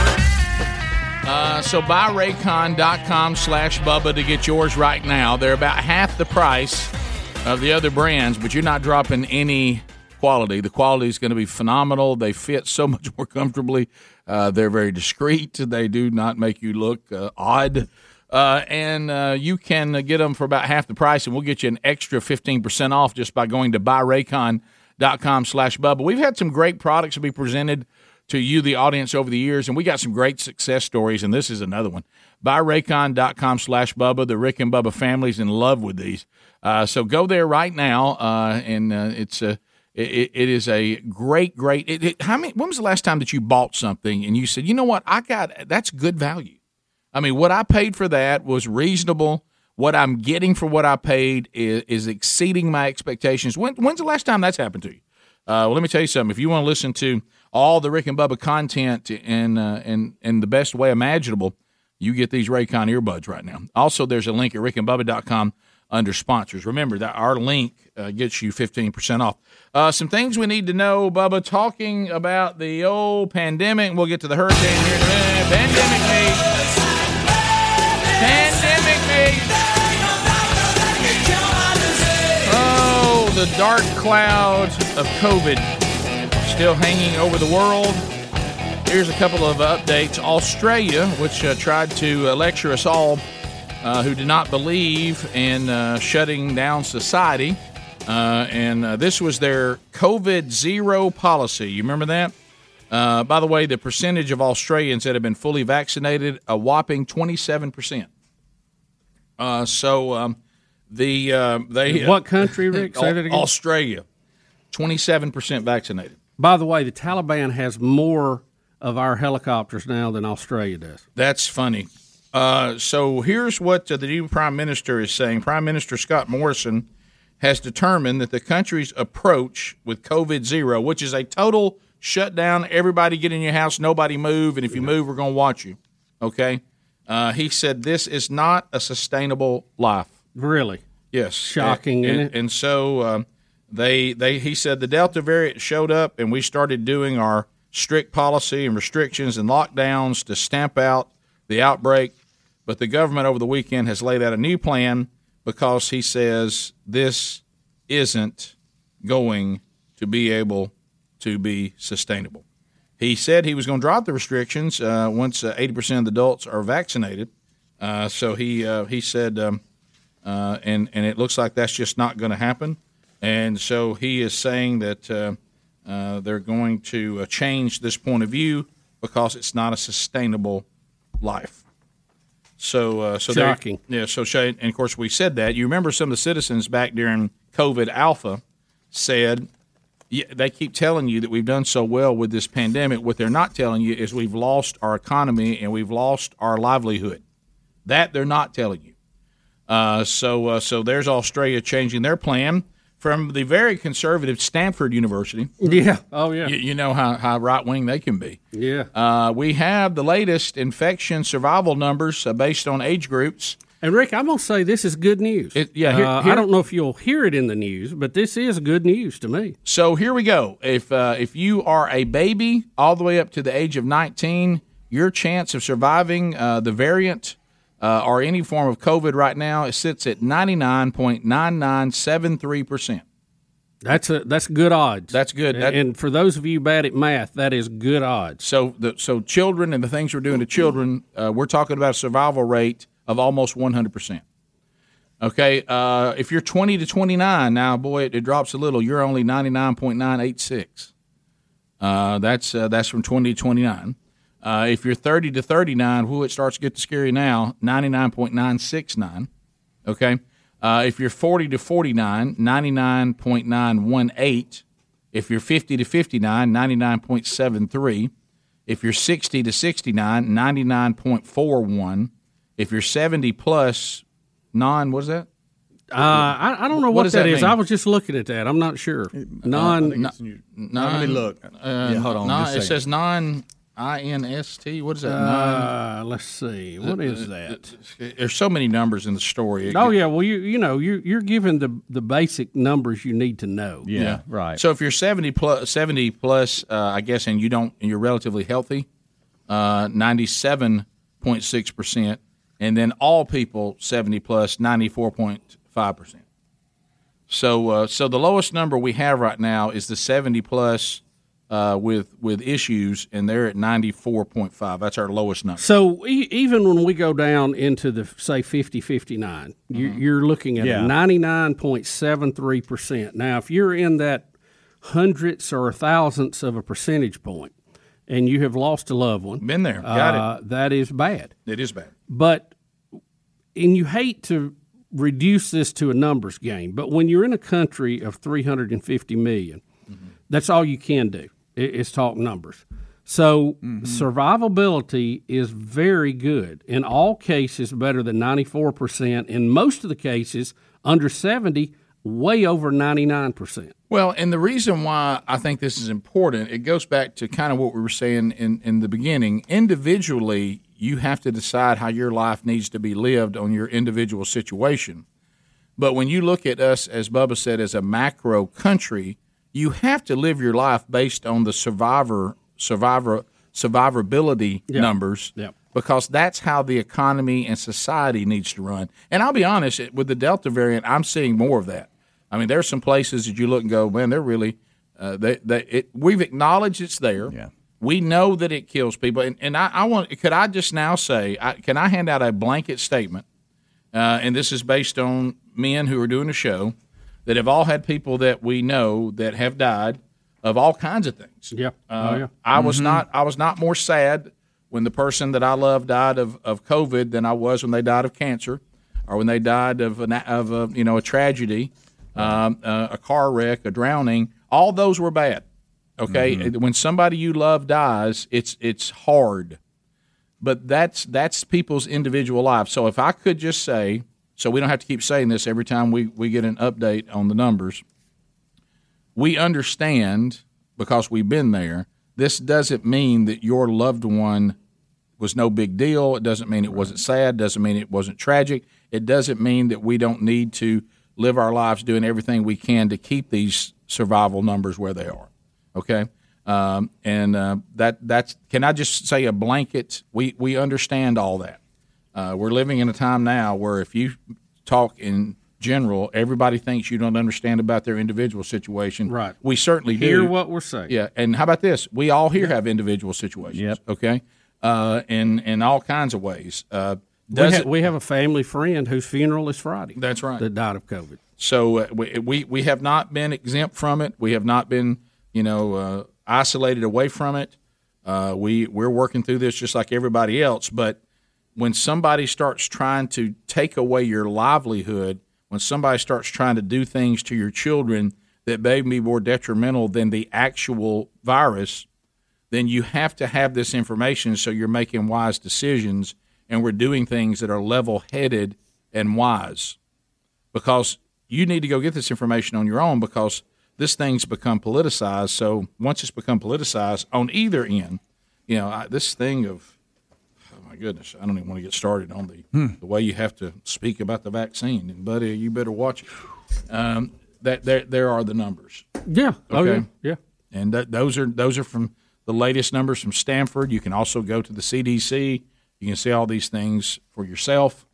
Um, now, every now and then, you're going to hear a government organization say something, and then another organization say the opposite. That's still going to continue, Right, Mhm. right. But, but the and and uh, that uh, non-inst, whatever that, Mhm. uh, that, I think that means that 97% of the people that are over the age of 70 that don't live in like an assisted living institution of some Oh, okay. kind. Okay. So 97%, 97.6% of the people that are over 70 years old that don't live in an institution of some kind survive the survive the virus. I got you. What they're saying is, if you're 70 plus and you're independent, Right. your survival rate is, on your is 97.6. Right. If you're needing, uh, you know, assistance, uh, and you're in you're in assisted living or you're in a nursing home or something like that, survival rate 94.5 percent. And give that zero to nineteen uh, percentage again. Zero to 19 is 99.9973. That's f- four numbers past the decimal. Mm-hmm. That's a yeah, it's in the thousands. Yep. Yep. Yep. That's uh that's a, that's a really strong number right there. It's good, and, and like you That, said- that is a good number. That's you a- should we should celebrate. celebrate that, We, we don't need to hide that and No. like it ain't important. Right. That's good. Amen. And, and Rick, the politics of this is getting really, really weird now on both sides, and we'll we'll cover some of that too. We'll be right back. Rick and Bubba, Rick and Bubba.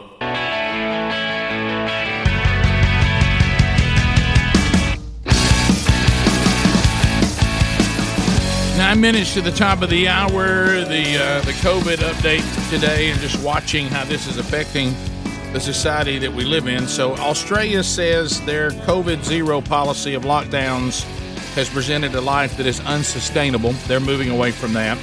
Uh, you're, you're seeing this happening with uh, with a lot of places that tried that before. It didn't work. That's one of the good reasons to move away from it. And uh, we have some interesting legal battles going on out there right now. Now judges are getting involved with COVID treatment. Well, Rick, it used to be, uh, you know, when Trump was in, we're not going to take anything that he brought to market. Now Biden's in, we don't trust him. Right. We've seen that part of the Oh, politicalization of this this pandemic, which is very not good. Now it is spreading to the courtroom. Yep. When and when you start getting judges involved, you're going to get some crazy things happening. Yep. We have a judge in Ohio that has ordered a hospital to use ivermectin to treat a man for COVID 19 despite warnings from federal regulators. Now, now can you? How, what in the Judge Gregory Howard ordered West uh, Chester Hospital to treat Jeffrey Smith, 51, with the anti-parasitic drug after his wife sued to force the hospital to use the treatment. So the hospital is saying we're not giving him ivermectin, and she says, "Well, you can't deny him that." The judge ruling requires the hospital to give Dr. Fred uh, somebody can't say his last name Wagsel Wag- to administer 30 milligrams of ivermectin to Smith every day for three weeks. But the two-page order does not explain the reasoning behind the decision, and he is quoting HIPAA patient privacy laws from commenting any further. Well, so we- now, look, rather, and it really doesn't matter where you fall on the ivermectin scale. We have federal regulators that have said it does nothing for COVID. We have some people saying it made a big difference. Yep. I don't know. I don't either. I don't know. But we have a judge that is ordering a prescription now. Mhm. That is crazy to me. Okay, even even for someone that thinks we should explore. Uh, and, and and when the FDA came out the other day and the CDC and said, "Hey guys, quit," they even were, you, you knew it was a, a millennial that wrote it. They're like, "Hey y'all, no joke." Hmm. You know when Oh, they yeah. put that in their Yeah. official Serious business. Serious business. They pointed out you you're taking medicine that's made for cows and horses. Rick, don't go to the co-op to get your medicine. Okay, they make ivermectin that is prescribed for humans for various things. It's in a little packet and everything. and they're talking about we've had overdoses. Well, well, yeah. If you're if you're taking horse pills, yeah, you mm-hmm. might have that. Horses are big. if you take what is prescribed for humans, it is a fairly safe drug. Now, some people have said taken early it makes a big difference in the battle with COVID. We don't know. There's studies going on right now. We'll see. We'll see. Um, But but how- we have a judge. Yeah. That's and the- see, that's I, the I'm a proponent of ivermectin, at least trying it. What, Yeah. what will it hurt? But when a judge starts ordering these things, that you, you're getting you're getting off in the high grass in my world. But look over Uh, on the other side, though. What if you're at, you're trying to get treated and you can't get the doctor to give it to you? What do you do then? Well, I find, know. A, find a I doctor that will, I guess. I guess So, can do that. and here's the other side of this. Okay, we have an Illinois mother who is unvaccinated, has been stripped of her rights to see her son, according to a judge there. Who, by the way, the son is 11 years old. Can we pull those numbers back up? Uh, the, the death rate numbers again. Uh, so he would fall into the category of uh, being almost 100% survival rate. Mm-hmm. Uh, he'd be at, he'd be at 90, 99.9. Let me get it. Let me get it. 973. The woman and her close. I think you're husband, close, Rick. the woman and her husband have been divorced Yeah. for seven years, share custody of their son. Um, and they point out that the husband, the ex-husband, the dad, didn't even raise the issue. The judge did No, on his own. Of course. On his own. Well, you're too stupid. You you got the judge got to come in and help. Now, that's two sides of this Mm-hmm. argument. I think both of them should scare every American and should not have happened. Um, judges don't need to be in this No, because they, Rick, let's face it, some of them are about half step Biden. You know what I mean? Mm. Uh, You talking about the fact we can't get you out of there? let, let's let, let's let doctors and patients decide on their treatment. Mm-hmm. Okay, and if you don't like the treatment options, you find another doctor. I guess Mm-hmm. that's your option. And I don't think the judges ought to be ruling on someone seeing their kid based on their vaccination status because that's what we call a vaccine passport, and we have laws against that. But they're being trampled now, just like a lot of other laws. Mm-hmm. And I, I would hope that all Americans would hear me on that. Dep- It doesn't matter where you fall on this scale of vaccines Yeah, or that's or not the point of- that's not the ivermectin point or- of this story. Or Orange Man bad or, or Biden don't know who he is. Right, He's a right, bumbling right. fool. they're coming to get us. Mean Mark, tweet. Mark of the beast. mean tweet versus Right. complete disaster in Afghanistan. For, aside from all that, I wish we could find common ground that says judges don't need to be involved in these medical decisions of how we're treated. Because, like you just vaccines or ivermectin. and you just laid it out. Because once you let a group get out of their state or federal or even local branch to where they belong, yep. One day that authority you gave them is going to come back to bite you. They're not supposed to be in it. Period. You know, uh, you know, you love it if it goes your way, but what yeah, you, you, think it's funny and you you know you do end zone dance, but when it comes back the other way, the point is, as Americans, we should realize treatment should be between patient and doctor, and, And- that's who should be making the decision. And my freedom is if I'm a, a ivermectin proponent and I want it, and my doctor won't give it to me, I'll go find a doctor who will. Yep. You know, and I'll I'll have another doctor. Right? There's freedom there. Yeah, I I would I would say that would be your option too, Or just Uh, call Bubba. He's got some. not not for that. Uh, never know when your horse may be under the weather, Rick. Let me tell you this: I feel healthy and I have no worms. I'm All worm right. free and feeling pretty good today. Nan in Birmingham. Nan, go ahead. Hey guys, the issue was that the physician had prescribed the ivermectin for the guy in the hospital, and the hospital refused to give it to him. So the woman went to the judge to have the hospital overruled to follow the physician's instructions. Okay, well, if that's the case, if that's the case, Oh, then wait a I, minute I like that. Yeah.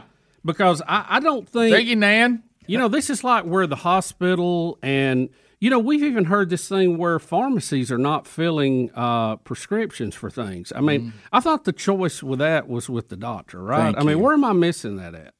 Everybody right now, as Greg says, trying to be sharp. All right, we'll come back. Top of the hour. We'll get some of your phone calls in next hour, and we'll try to get some of those when we come back. 866 We Be Big if you want to join us. Our website's Rick and Bubba, spell out the word and.com. If you want a joyful experience, when's the last time you shopped at the Rick and Bubba store? Uh, go there and give it a look. More of the Rick and Bubba show coming up right after that. Rick and Bubba, Rick and Bubba.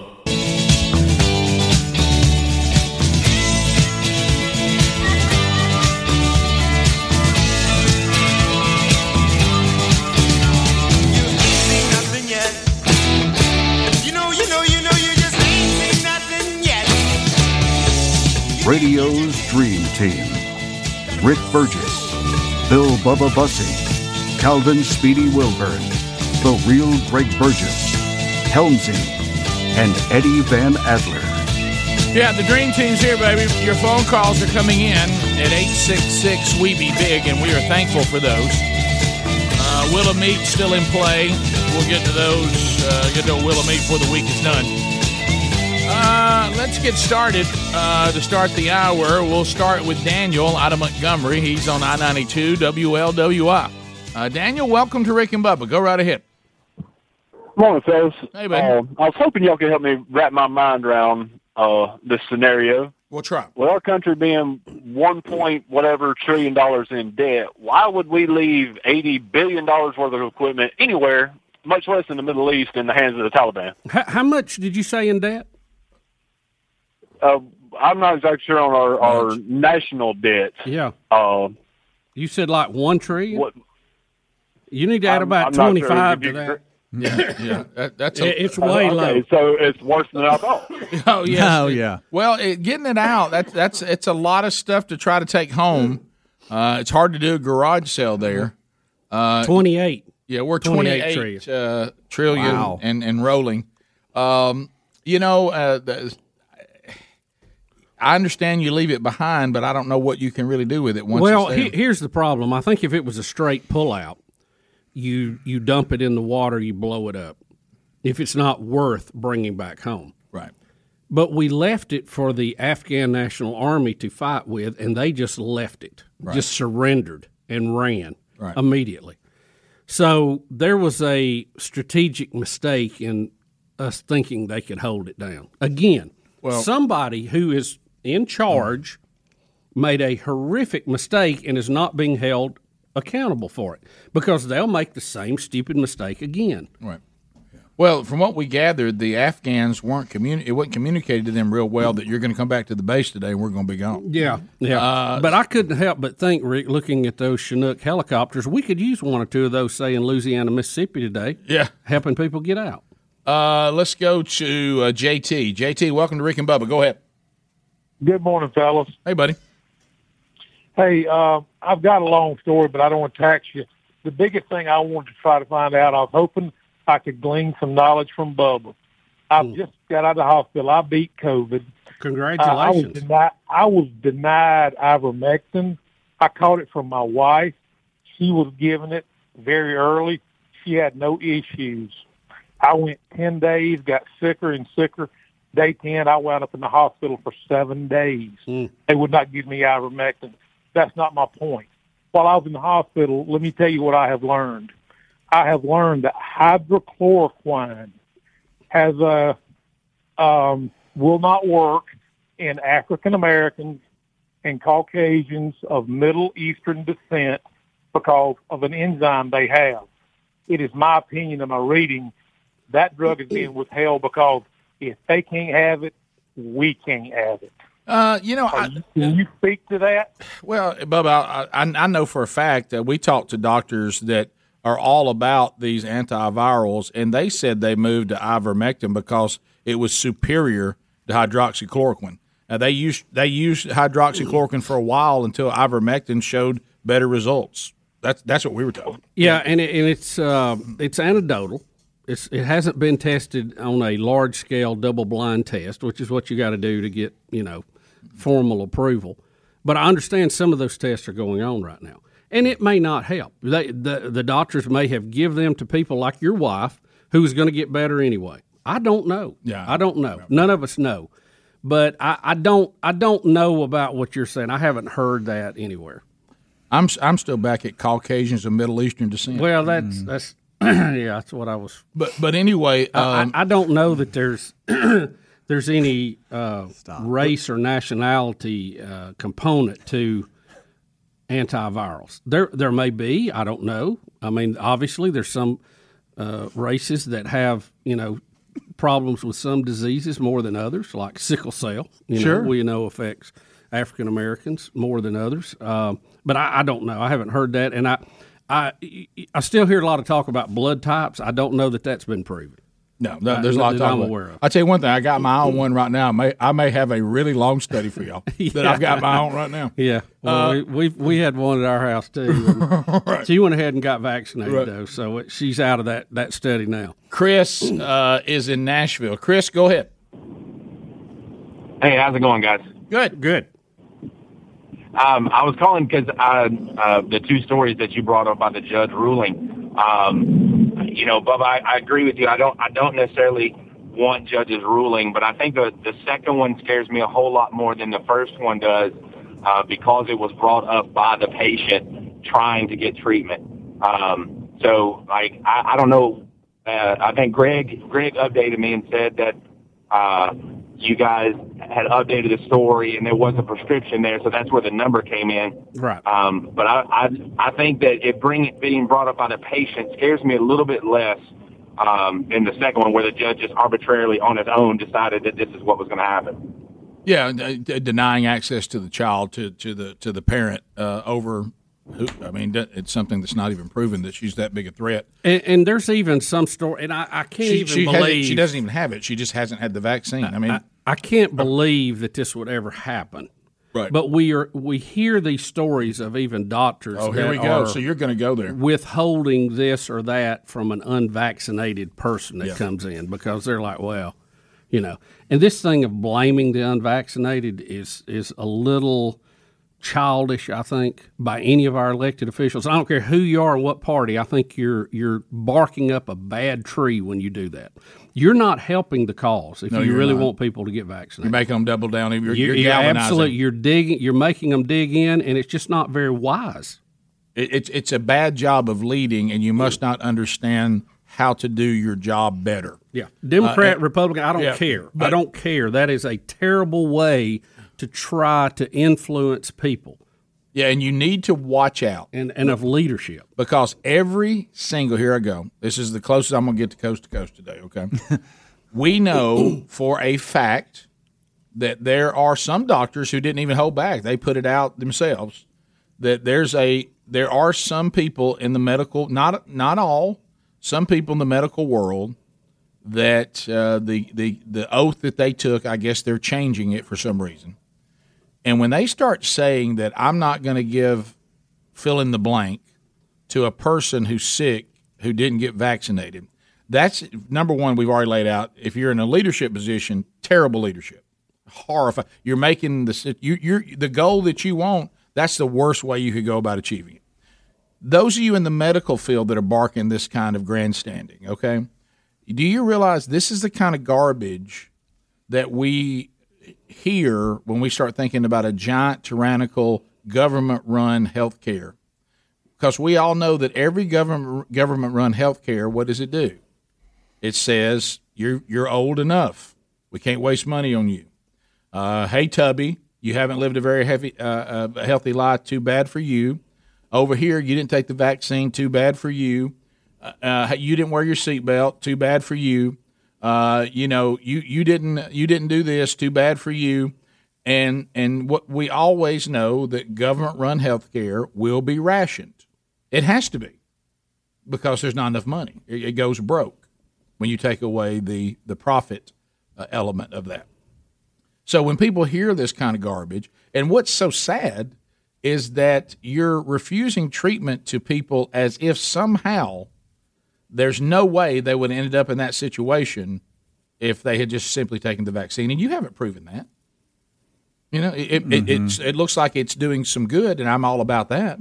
It looks like it looks like antibodies are doing some good. It looks like some treatments are doing some good. But we all know that there's breakthroughs in every scenario we can set up. Yeah. Don't we know that? Yes, we do know Yeah, that. And, and that's why it has to be a multifaceted defense. You can't put all your eggs in one basket. And Speedy, you're saying the judge has reversed himself Yes, now? the judge on reversed uh, the decision allowing unvaccinated mom to see her Okay. son. I think that's So wise. now, now she can. Yes. Yeah, it's probably a wise decision, Mister. Uh, trying to be a king. Uh, we'll come back. We'll continue with more of your phone calls coming up right after this. Rick and Bubba, Rick and Bubba.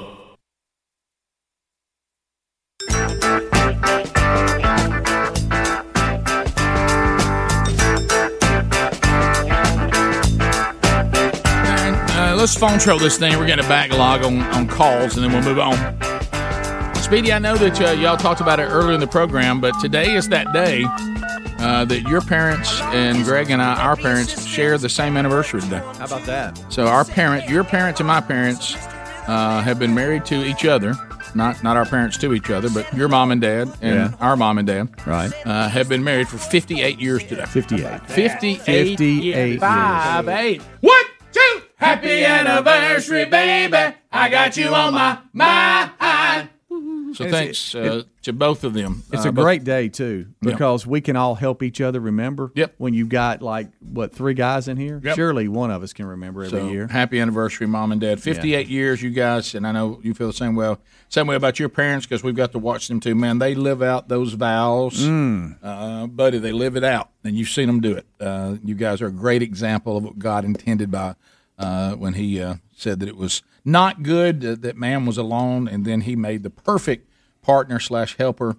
Uh, and that was woman, and uh, you guys took your have taken your vows very serious, and we've seen both of these men and women, uh, the both couples, live it out in some tough, tough situations. So Amen. we love y'all and happy anniversary to both of you. Uh, let's go to uh, the phones. Greg said that five uh, that at five. He's gone. We Oh, lost it. no. Okay. Man, We're I trying can, to get I to it. cannot see those numbers over there. Uh, all right, so uh, let's go to um, Jacqueline in Birmingham. Jacqueline, welcome to Rick and Bubba. Go ahead. You got thirty seconds. Jacqueline. Yeah. Yeah, this is Jacqueline. Uh, Lori uh, in uh, Alabama. Lori, go ahead. Thirty seconds. Hey guys, how are you? Good, Lori. How are you? Good. I heard a, an example that hit home uh, this weekend. Say I have breast cancer, your wife, your mother, your daughter, and uh, she consults with her medical professional. They decide you want a lumpectomy and radiation. It's going to take some time off from work, six months from work. All of a sudden, oh no, we think you need a double mastectomy and you need to be back in work in six six weeks. You know, um, I don't think people realize the road that we're going down. We have to maintain medical autonomy. Yeah. Oh, there, there, look, Yeah. look. Let me tell you And something. that's- You're that's you're a hundred percent right on that. I mean, that's uh, this road. I mean, think about it. I mean, what, what what are you doctors that are all high on your horse? Do y'all deny treatment to people who smoked, who come in and have health issues from it? Uh, some of y'all go off and smoke on your own. I've seen it. One of the weirdest things I've ever seen was a, a very, very good hot doctor sitting there smoking while he's telling me how my dad was doing. It was just weird. Uh, we continue. Rick in a no smoking hospital where they made his own office with negative pressure to take it out. I know. Uh, let's go to uh, Kathy. Kathy, welcome to Rick and Bubba. Thirty seconds. Go ahead. Hey, um, I just want to talk about how a large population of us out there right now, we don't trust the government and we're not trusting our doctors because they're downplaying natural immunity and they're mandating the vaccine and they're holding back uh, helpful medications like ivermectin. And if they would prescribe it and just be honest with us and with our trust, uh, would be a lot better right now. And the public has fi- figured out that the horse paste works. Uh, yeah, I mean there are some uh, doctors who will, and again, I, I guess you can always change doctors. Uh, let's did- just be very careful. Uh, I, you know, when you start going to co-op for your medicine, I, I'm concerned. I know I've I've got the email about it's the same, and you, you got to know the dosing and all. Mhm. Just Y'all, dosing's the I, have seen how they Yeah. stack things at the co-op versus Right. how they keep it at the pharmacy. It's just a different. It's just a different way of going about it. It is different. Yeah, Yeah. yeah. But- when it's on a pallet in the, Yeah. warehouse, Th- and well, see, this is the problem when you start uh, Next to the corn, it's different. This is the problem, and I've warned against it for years. When we don't understand the difference between animals and people, Yeah. and we start clouding that, and it get well, first of all, it's weird. Mhm. Uh, secondly, you start thinking, well, I mean, animal humans, the same thing. It's not. No, no, Uh, especially when it goes by weight, and you don't weigh as heavy. Hey, as a hey, let me tell you, You something. gotta do your math right. Hey, let me Mhm. tell some of you out there. We got some news on Afghanistan. It's going to turn. Oh yeah. You, some of y'all don't care about it. You about to. Yep. Matt uh, in Mississippi. Matt, go ahead. Thirty seconds. Yeah, guys, I was gonna let you know how I ended up getting the COVID right here, man. My little girl, she went to church camp, came back. A bunch of people had COVID. Didn't know it at the time. We got hot wings that night. I ended up eating her leftover hot wings. You know, kids don't know how to clean a bone. Uh, fast forward ten days later, I'm in the hospital with double pneumonia on death's bed. So How were the wings? how killed me. It. Yeah, I have oh, to- man, I do. I do it again. I knew you were going to say that. Glad, glad You you're can tell okay. he's a big one. Glad you're Yeah. okay, buddy. Uh, Clinton in Alabama. Clinton, go ahead. Thirty seconds. How are you?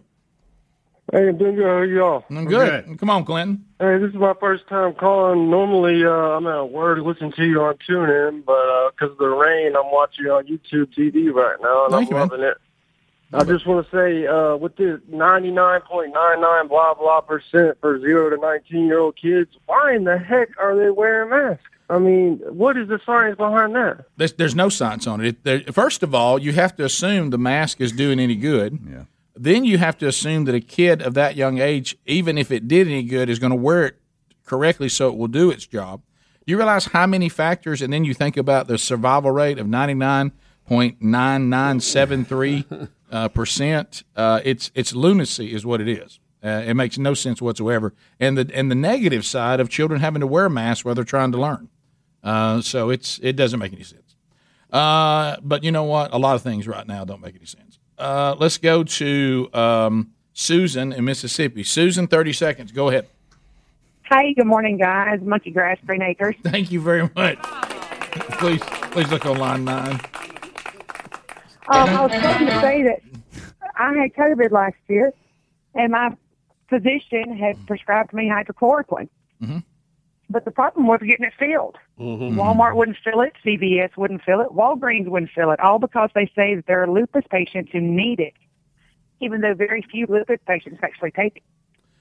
Well, I mean that's that, that may be a supply and demand situation. I, I I don't know. There's all kinds of things going on when you're trying dealing with what we're dealing with now. Uh, let's go to uh, Jeff in Illinois. Jeff, welcome to Rick and Bubba. Thirty seconds. Go ahead. Hey, how are you guys today? We're We're good. great. I hope you're good. Hey, when you guys start talking about the Alabama judge, we had the same thing in Illinois back in May, but the lady had been in the intensive care for a month in a coma, and her daughter sued because uh, wanted to give ivermectin, and the judge found a doctor outside the hospital system that would give it, and he had to order the the hospital to allow that uh, doctor to give it. And I believe the woman was better in a very short time after that. Well, I hope so. Yeah. Um, so I, I know it, we're we're just getting into. I, I'm just grotesquely uncomfortable when politics gets involved in, in our health care. Yeah, yeah, just- and that's but I can't wait till the government's running the whole yeah, thing. Yeah, I, that's one reason we don't want a bureaucrat telling you that. That that might be worse than a judge. You know, it is. And Uh, we know we know that the, it was, the hospital was the ones blocking it. We got it.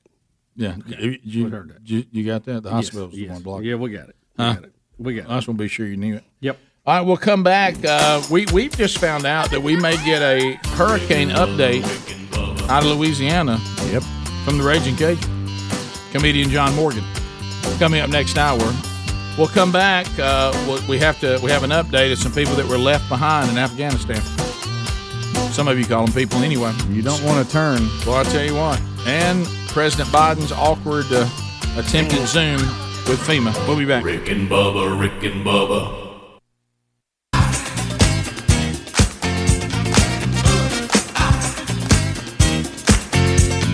35 minutes past the hour of the Rick and Bubba show, rolling right along, and we're thankful that you are here. Have you gone to HelloFresh.com yet? HelloFresh.com. HelloFresh.com uh, can, uh, can change uh, your grocery shopping and your meal planning and turn it into something less expensive, more delicious, more efficient, and uh, you're just going to love it. And because you've made the wise decision, uh, being part of the Rick and Bubba family, we're going to get you up to 14 free meals plus free shipping at HelloFresh.com when you use the promo code BUBBA. Uh, go there. Now, how does it work? Well, you, there's over 50 different menu items for you to choose from. Uh, some market options there as well. Uh, you, you can do the quick and easy recipes. That, that I mean, we got some some lunches you can make real quick, snacks, uh, afternoon treats, um, uh, but also full blown meals. Breakfast options are there too. So pick out the meals that you want. You pre order those, and then they send them to you for the week in individual bags, pre portioned, measured ingredients, the recipe card to go with it. And then you just simply prepare these meals. Now, there's no waste involved because they send you the right amount. There's no at the grocery store going, well, I got to find that recipe. What? Uh, it's it, it just takes your meal planning and it just simplifies it.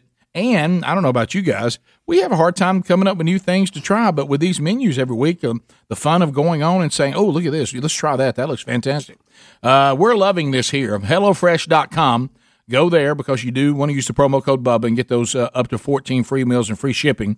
There's also a link at rickandbubba.com under the sponsors button. All right, so those of you out there that do not care that Americans have been left behind in Afghanistan, uh, we just found out. Looks like we left some dogs behind. Uh-oh. Uh, and I know for some of y'all, this is going to be where you finally rise up. Some of y'all will start dressing in military garb now uh, because uh, there's actually some dogs that have been left behind. The people didn't really get to you, but this is going to be the turning point for you because there's some dogs left behind.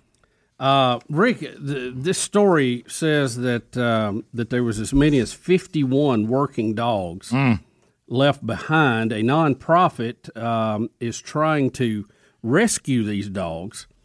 Uh, it says that they had, it, it looks like, raised 1.67 million dollars, the cost of a 737 plane out of the airport there.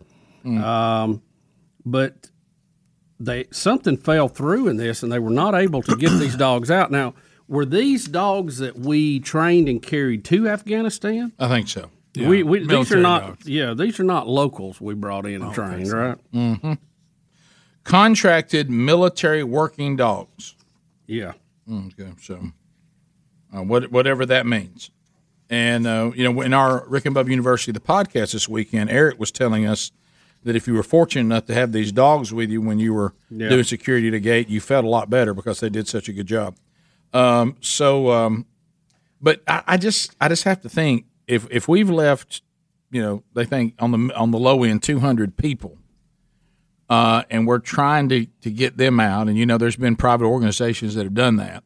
It seems like everything we got, you got to get the people out first, and then then we can start trying to go the dogs, don't you think?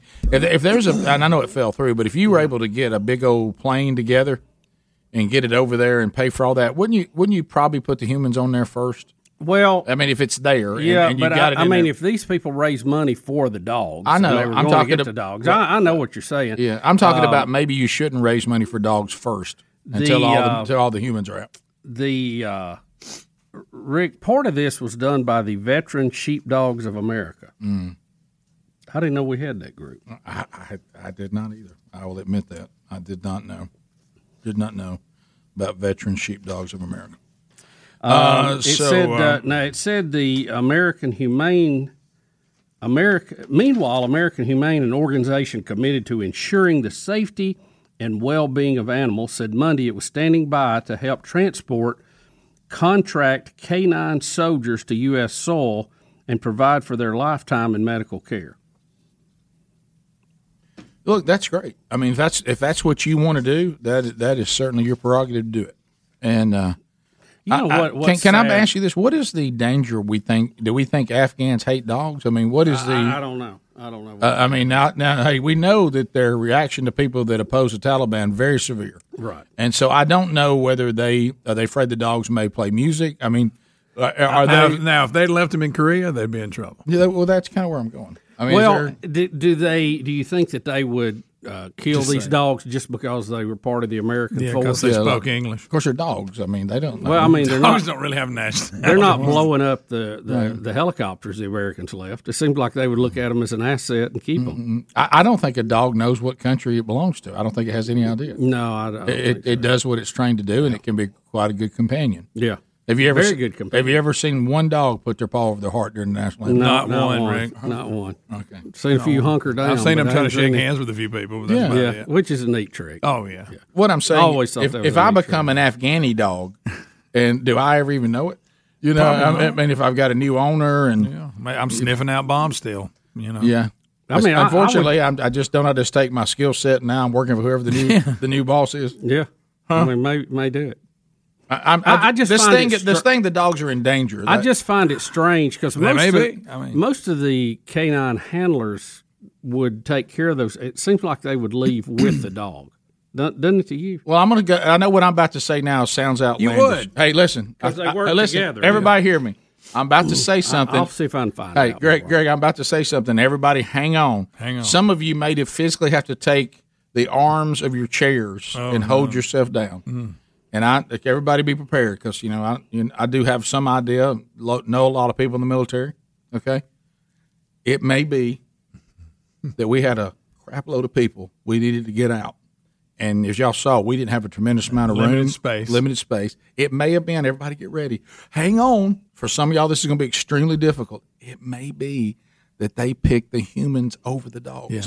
To give them that room. If now, they, now if I know, had I- room for the dogs, they'd probably let them. Right. If they if we had room to spare and all the humans were out, the dogs would have gone. But Greg, when it came down to we only got so much room on the plane, and there's actually some people screaming and crying here that need to get on the plane, they may have said, "Let's leave the dog and put a human in that slot." May and I, I know some of you are going to have a very hard time with that, and you may today cry. You may cry for the rest of the day. Yeah. But I'm going to tell you that that may have been Could have been. Rick. how that was prioritized. That they actually got the humans out first, and then they then they said if we can get back and get the dogs, we will. And unfortunately, they weren't able to do it. But I will tell you this: this will be a scar against the Biden administration again, leaving dogs behind. Um, I mean, yeah, if you, I- I'm Rick, if you're trying- going to leave helicopters and gear and guns, The I dog's mean, not a big you- stretch. I mean, you, you that's what I'm would. Uh, I, I'm trying to get independent confirmation. Some something about this story just seems weird to me. It does. I mean, we've had several weird ones today. Now, so- what part got weird? The veteran sheepdogs of America. What what was? Uh, y- it just I just don't. I think these guys that that are the dog handlers would not. I mean, they they would bring that dog with them like they would bring their gun with them. well, I'm just saying the room. You, you may not have room for a dog versus a human. Well, I know, I know, and and that makes some logical sense, but I I, I just don't see them.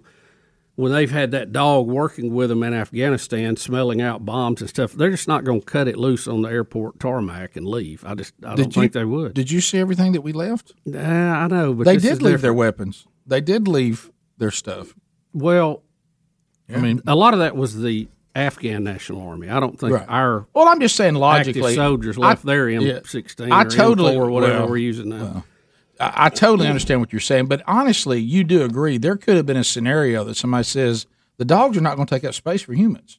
We we only got so many planes. We got a deadline we're trying to make. Yeah, and, and we're trying to get all the humans out, and we don't have room for these dogs. I mean, that is possible. It's possible. I- I- it's possible, but but the the military treats them just like they're a soldier, and I just don't think they would do that. You think this was the shipment that just arrived, came in? They really hadn't been processed into I, I, it maybe yet? maybe And- it's some local Afghani dogs that they picked up and were training. I, I don't know. I don't know.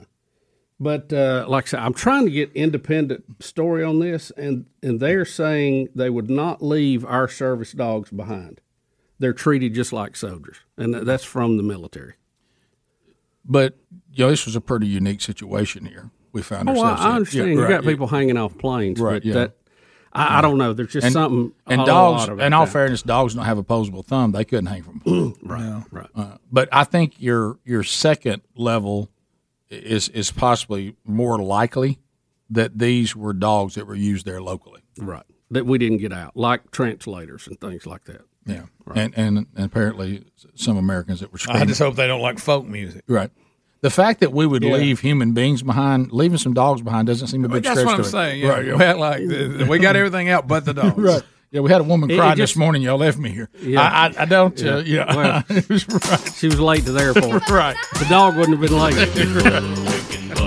so, uh, all right, we'll come back. Um, the old hurricane situation. We're going to have John Morgan top of the hour. When we come back, you'll watch an attempt for the sitting president to carry on uh, probably one of the most uncomfortable attempts at a Zoom uh, FEMA meeting that I've, I've seen in a while, especially.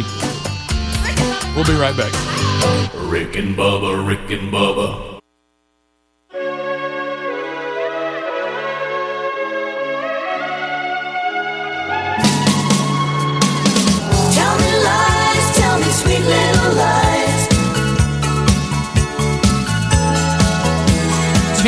To the top of the hour the Rick and Bubba Show. 866 We Be Big is the number. Thanks for being with us today. We'll try to talk to John Morgan coming up top of the hour uh, from Louisiana, a comedian and friend uh, after uh, Ida has uh, roared on through. Uh, Bubba, we are confirming it appears the dogs that were left behind are just stupid old contract dogs. So Yeah, uh, I, I don't even know what that means yeah, I exactly. I, mean, maybe the sheepdog people can help us figure it out. yeah, So- I, I don't know if this was contractors that carried dogs or maybe organizations that brought in specialized dogs that were not standard military type. Uh, Or maybe they just picked up some, uh, you know, some of Kabul's finest there and uh, trained them and, uh, you know, whatever. I don't know. I don't know. Someone's also told us, and I don't know this, that Muslims hate dogs. I, I, I, I don't, you know, I, I hadn't heard that, uh, so I don't know if these were just. Uh, Well, sound- we, we do sounds know like- Mm-hmm. somebody who was guarding the palace that we had on the podcast last week, and they said it was a. They felt really, really good when they had a dog with them. Mm-hmm. All I, I do too. I, when I go walking in the woods, I like to have a dog. Well, with yeah, me, of you know? course, absolutely. How about the? I mean, old um, Reagan made several rounds. The um, um, but uh, again, so it apparently just like the interpreters we left behind, these are just local dogs that were helping us. So, um, so there you go. I, Um, I, I really don't know. yeah, it is. Uh, but it does fit with the standard military trained dogs they would not leave behind. Yeah. So, uh, so we'll see. We won't leave it behind, even if a human needs a seat. Not going to do it. All right. So uh, let's uh, let let's uh, here's here's uh, President Biden. This is uh, I I was when I saw this yesterday. I thought if Calvin Speedy Wilburn is watching this, he is he is a mush in the floor. He is rolled into the fetal position because we're going to watch uh, our president, uh, who is you know struggling a little bit with his cognitive skills. Uh, we're going to throw him on a big Zoom meeting uh, with FEMA, uh, and he is he's trying to introduce to us senior advisor Cedric Richmond, uh, and it, it really really goes bad. Uh, and uh, we'll we'll watch that video from yesterday's attempted Zoom meeting. Here we go. Good afternoon, everybody. We're waiting for a few more people to get on, but we're going to get started, if that's okay with you all. And thanks for joining me. I'm here. Uh, uh, the FEMA director is on. Uh, uh, FEMA director Criswell, she, she's on. And I'm here with, uh, with my senior advisor and uh, boy who knows Louisiana very, very well, man, and, and New Orleans, uh, and uh, Cedric Richmond. Oh gosh, did he say Cedric Richmond? I, I couldn't even understand the the thing everybody's talking about is. Look, I don't want to be overcritical, and I know I think the word police is is over the line, but you know the word police has been established by the left, Mm-hmm. and uh, I I don't want to just assume that there's any negative connotations there. But I think if you're modern day and you're an old crotchety white man looking over at a young black man and calling him boy, not uh, not well accepted these days. Uh, has a lot of negative connotations that go with it, and a very uncomfortable moment. Uh, he obviously can't remember his senior advisor's name, Uh, he struggled to remember the FEMA director's name, uh, and so while he was killing time trying to think of it, he referred to him as old boy that knows uh, New Orleans pretty well. You want to hear that again? Yeah, let's hear it again. Mm, It's very uncomfortable. Uh, this is our president, leader of the free world. Good afternoon, everybody. We're waiting for a few more people to get on, but we're going to get started, if that's okay with you all. And thanks for joining me. I'm here. Uh, uh, the FEMA director is on. Uh, uh, FEMA director Criswell, she, she's on, and I'm here with uh, with my senior advisor and uh, boy who knows Louisiana very very well, man, and and New Orleans, uh, and uh, Cedric Richmond. Set Chedrick who?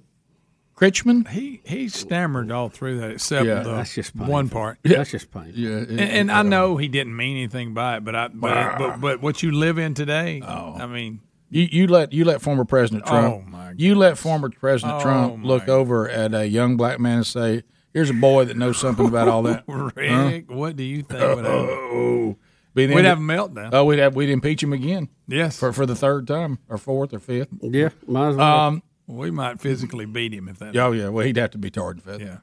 Uh, but uh, then, did you see that Biden started his Ida live stream? And on this one, it gets so bad, it's almost like they just give it up. They just give up and just stop. Has he got anything right? this is Cedric. this is a this is Somebody just pulled the Dude, plug. nice Said enough. enough. Nice enough. Well, what It's- about the oil port? Here we go. Watch, watch, watch, watch. Well, the governor or uh, parish president Shane could talk about that. The president's inquiring about uh, the oil ports down in uh, Port Fourchon and the effect and, and where we are there.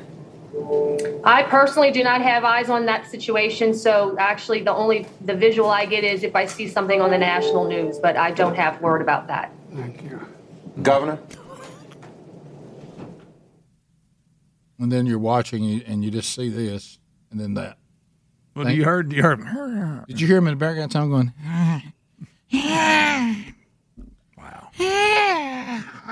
So these people are supposed to be bringing this information to the meeting. Mm-hmm. Uh, that one said, "I don't have any information other than what I'm seeing on the news." I, I, I, had, I ain't laid eyes Well, on that's that. tough. I guess we could all just tune in the news and not Yeah. worry about this. No, I don't have to worry about that anymore. So uh, I just want you to imagine, Rick, if this was a George W. You ain't Bush, never seen a or- meltdown like that. or President Trump, or Ronald Reagan in his second term, when you know they they would be screaming cognitive meltdown, some uh, Oh, twenty fifth yeah. Amendment. I mean, it, it would be. Oh yeah, guys. I mean, we, I- we've passed any jokes about Trump or Bush or even Dan Quayle so far back. I mean, you remember the, the poor guy misspelled potato one I time. I know one time. and uh, he was the laughing stock. Well, the, the bar is really set high now. Right. Yeah, it is. Uh, the also another story that we have for you today. You, No- you know, we have is it is it federal rules that say you have to retire at a certain age, Uh, yeah. or is it state law that says that? Like you, you know, like airline pilots when they get a certain Yeah. age, was it seventy? They have to retire. I'm not sure. But you would think this job would have that requirement. Well, you would. Yeah, I mean, you would. You, you hate to say that just Mm-hmm. arbitrarily because Mhm. obviously there's some people that Mhm. suffer sooner than others. I'm a prime example of that. But um, th- this particular job may need a age requirement. We we got one where you have to be so old to be in it. Mhm. Maybe we need one where it's a cutoff. What do you Right. think? Republican, Democrat doesn't matter. Doesn't No, matter. no. Um, what, what do y'all think? That I, I, I think it's probably. I know everybody's cognitive health varies. You know, Mhm. I, I know some pretty snappy. Oh yeah, seventy-eight years old. Yeah, Yeah. seventy-eight year olds. Yeah, now this that- is- this is a high pressure Boy, this is a big one, Greg. Well, Maybe maybe you just you may know some pretty snappy ones, but that ain't one of them. Are you saying he's not on the list? Not on the list. When you're looking Rick. for someone to I'm rep- looking represent that generation, th- Yeah. to go, no, they got it covered. He's not the one you No, need to point. no, to. that's not the one. Nope. Yeah, him not getting a nap every day is really showing up. It, it- it really is. Look, and we And, I- and look, I'm pro nap every afternoon. You like that? I got do. my I got my senior advisor over here. Oh boy, he knows his way around. Oh boy. Yeah, oh boy. And talking, uh, uh, Critchman. Uh, Top of the hour. Rick and Bubba, Rick and Bubba.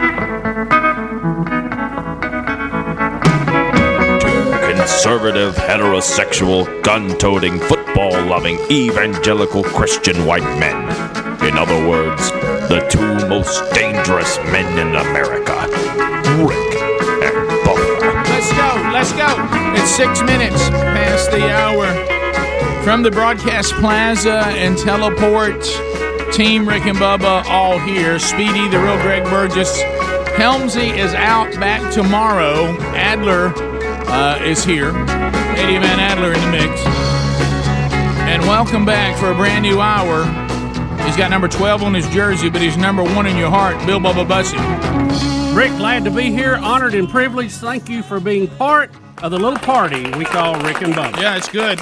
Rick, I, I told Rick in the break, I said, I feel like today's show's been a little heavy. Yeah, it has. And uh, I said, I know no better way to cheer everybody up than to talk to our favorite Raging Cajun. Yep. Even though he's he's under the gun Hey, right hey, now. hey, we got hey buddy, we've had Ida come through there and wreck things again.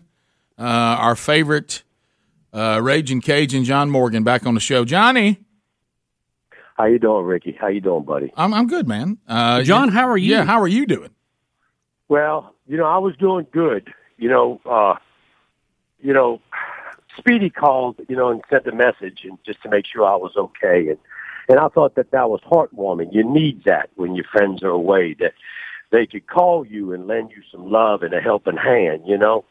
Now, now, Bubba calling and asking if I dropped dead, could he have the truck? That was a little much.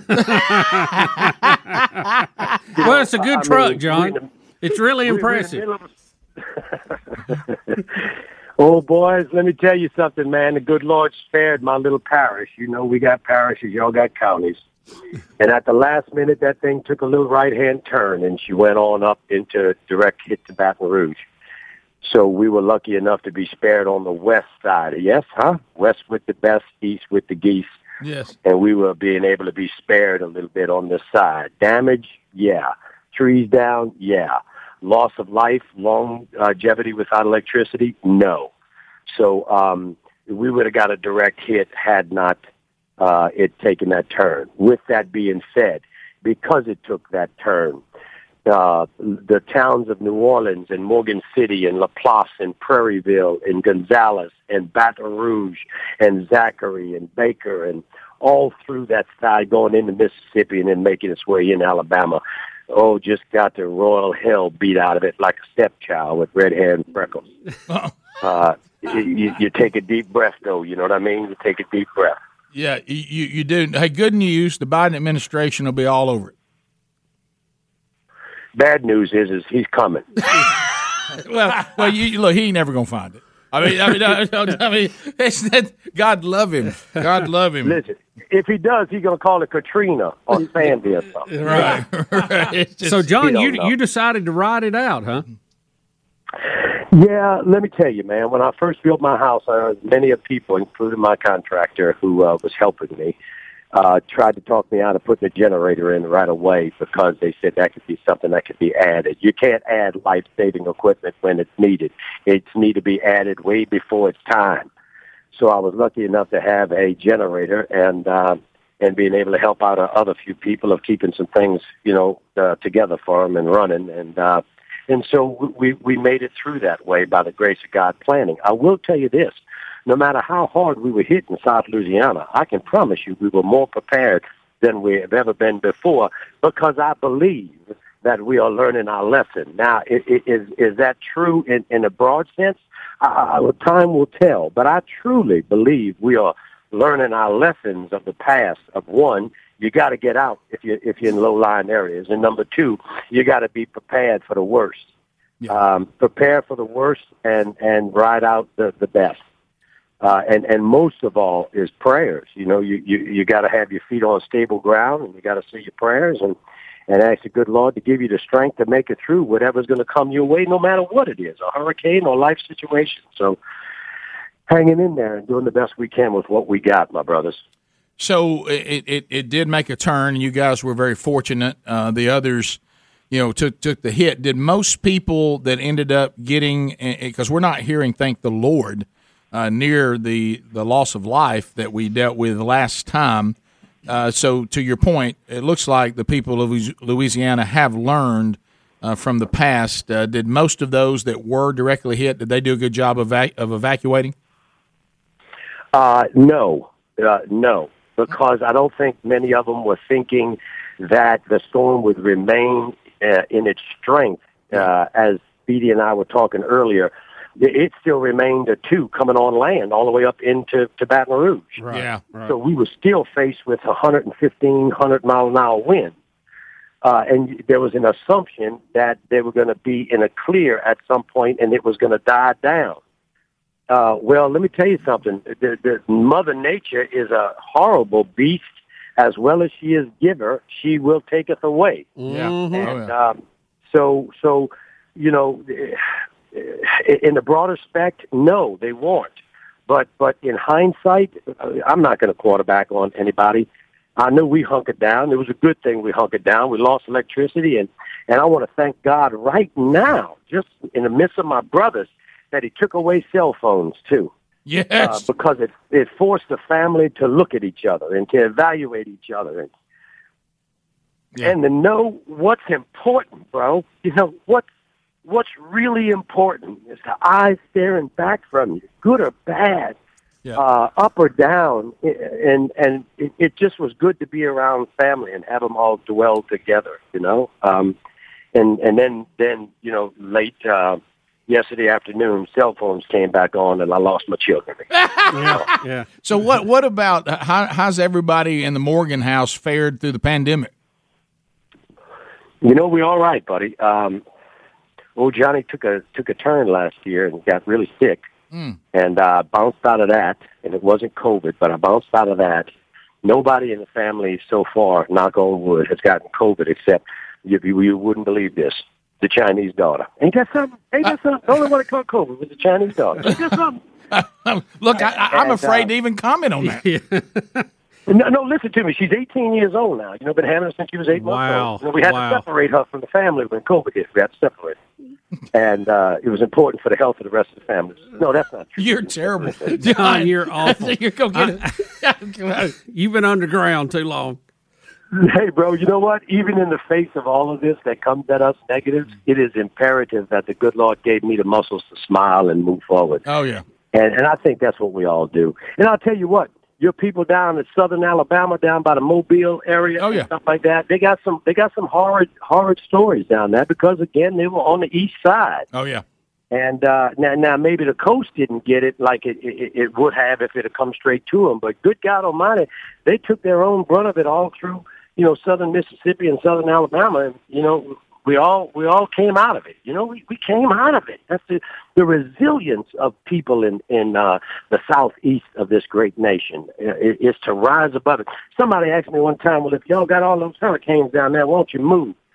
Well, before I could reach over the counter to choke this man, right. he backed up over his chair. And the truth is, is that I don't want to go nowhere. It's no different than somebody that's got to fight snow every doggone winter. Are you going to move? This is where we live. This is our home. This is our way of life. And these are the trials and tribulations that we got to put up with. And and if you love where you are, you deal with it and you make it better and you try to you know recoup each time. But in the in the larger spectrum of things, it's home, and we shall rebuild, and we'll we'll overcome it, and we'll learn. Hopefully, see, huh? Hopefully, we will learn. You know. Now, John, I, I've never been to your house, but I hear you live on a little hill down there. It's like three foot above sea level. Is that right? Uh, Let me tell you this, brother. I sold that one. You know, remember I sold that one. I built another house. Oh, really? The worst mistake, yeah, the worst mistake uh, I ever made was to act as a general contractor. I had to get my Chinese daughter to help me figure out how to use Siri to translate. um, uh, you build something in this country today, there's going to be a Latino crew on the job site. You heard me? Yeah. Oh no And I doubt. could- yeah, and then when my wife would show up in her police unit, I'd lose half my crew. You know, I'd, I'd have to run in the backyard and let John, her know I'm you're sleeping awful. with this one. Come back. I'm sleeping with her. Come back. it became John, hell, you're you know. awful. Uh, You're awful funny. I'll say that. Well, it's great to hear from you, John. We're glad to know you're good. Glad you know you're all right, man. Hey, may you always be in thoughts and prayers and know that I love you guys. Speedy, you ain't nothing but the man. Bubba, you, you rotten. You get my truck. You rotten. hey, that's a nice truck. It is. Come see us, John. We love you. I love you guys. See you, buddy. John Morgan checking in uh, after Ida has come through Louisiana again and uh, also parts of, of our country. Bubba, Rick and Bubba.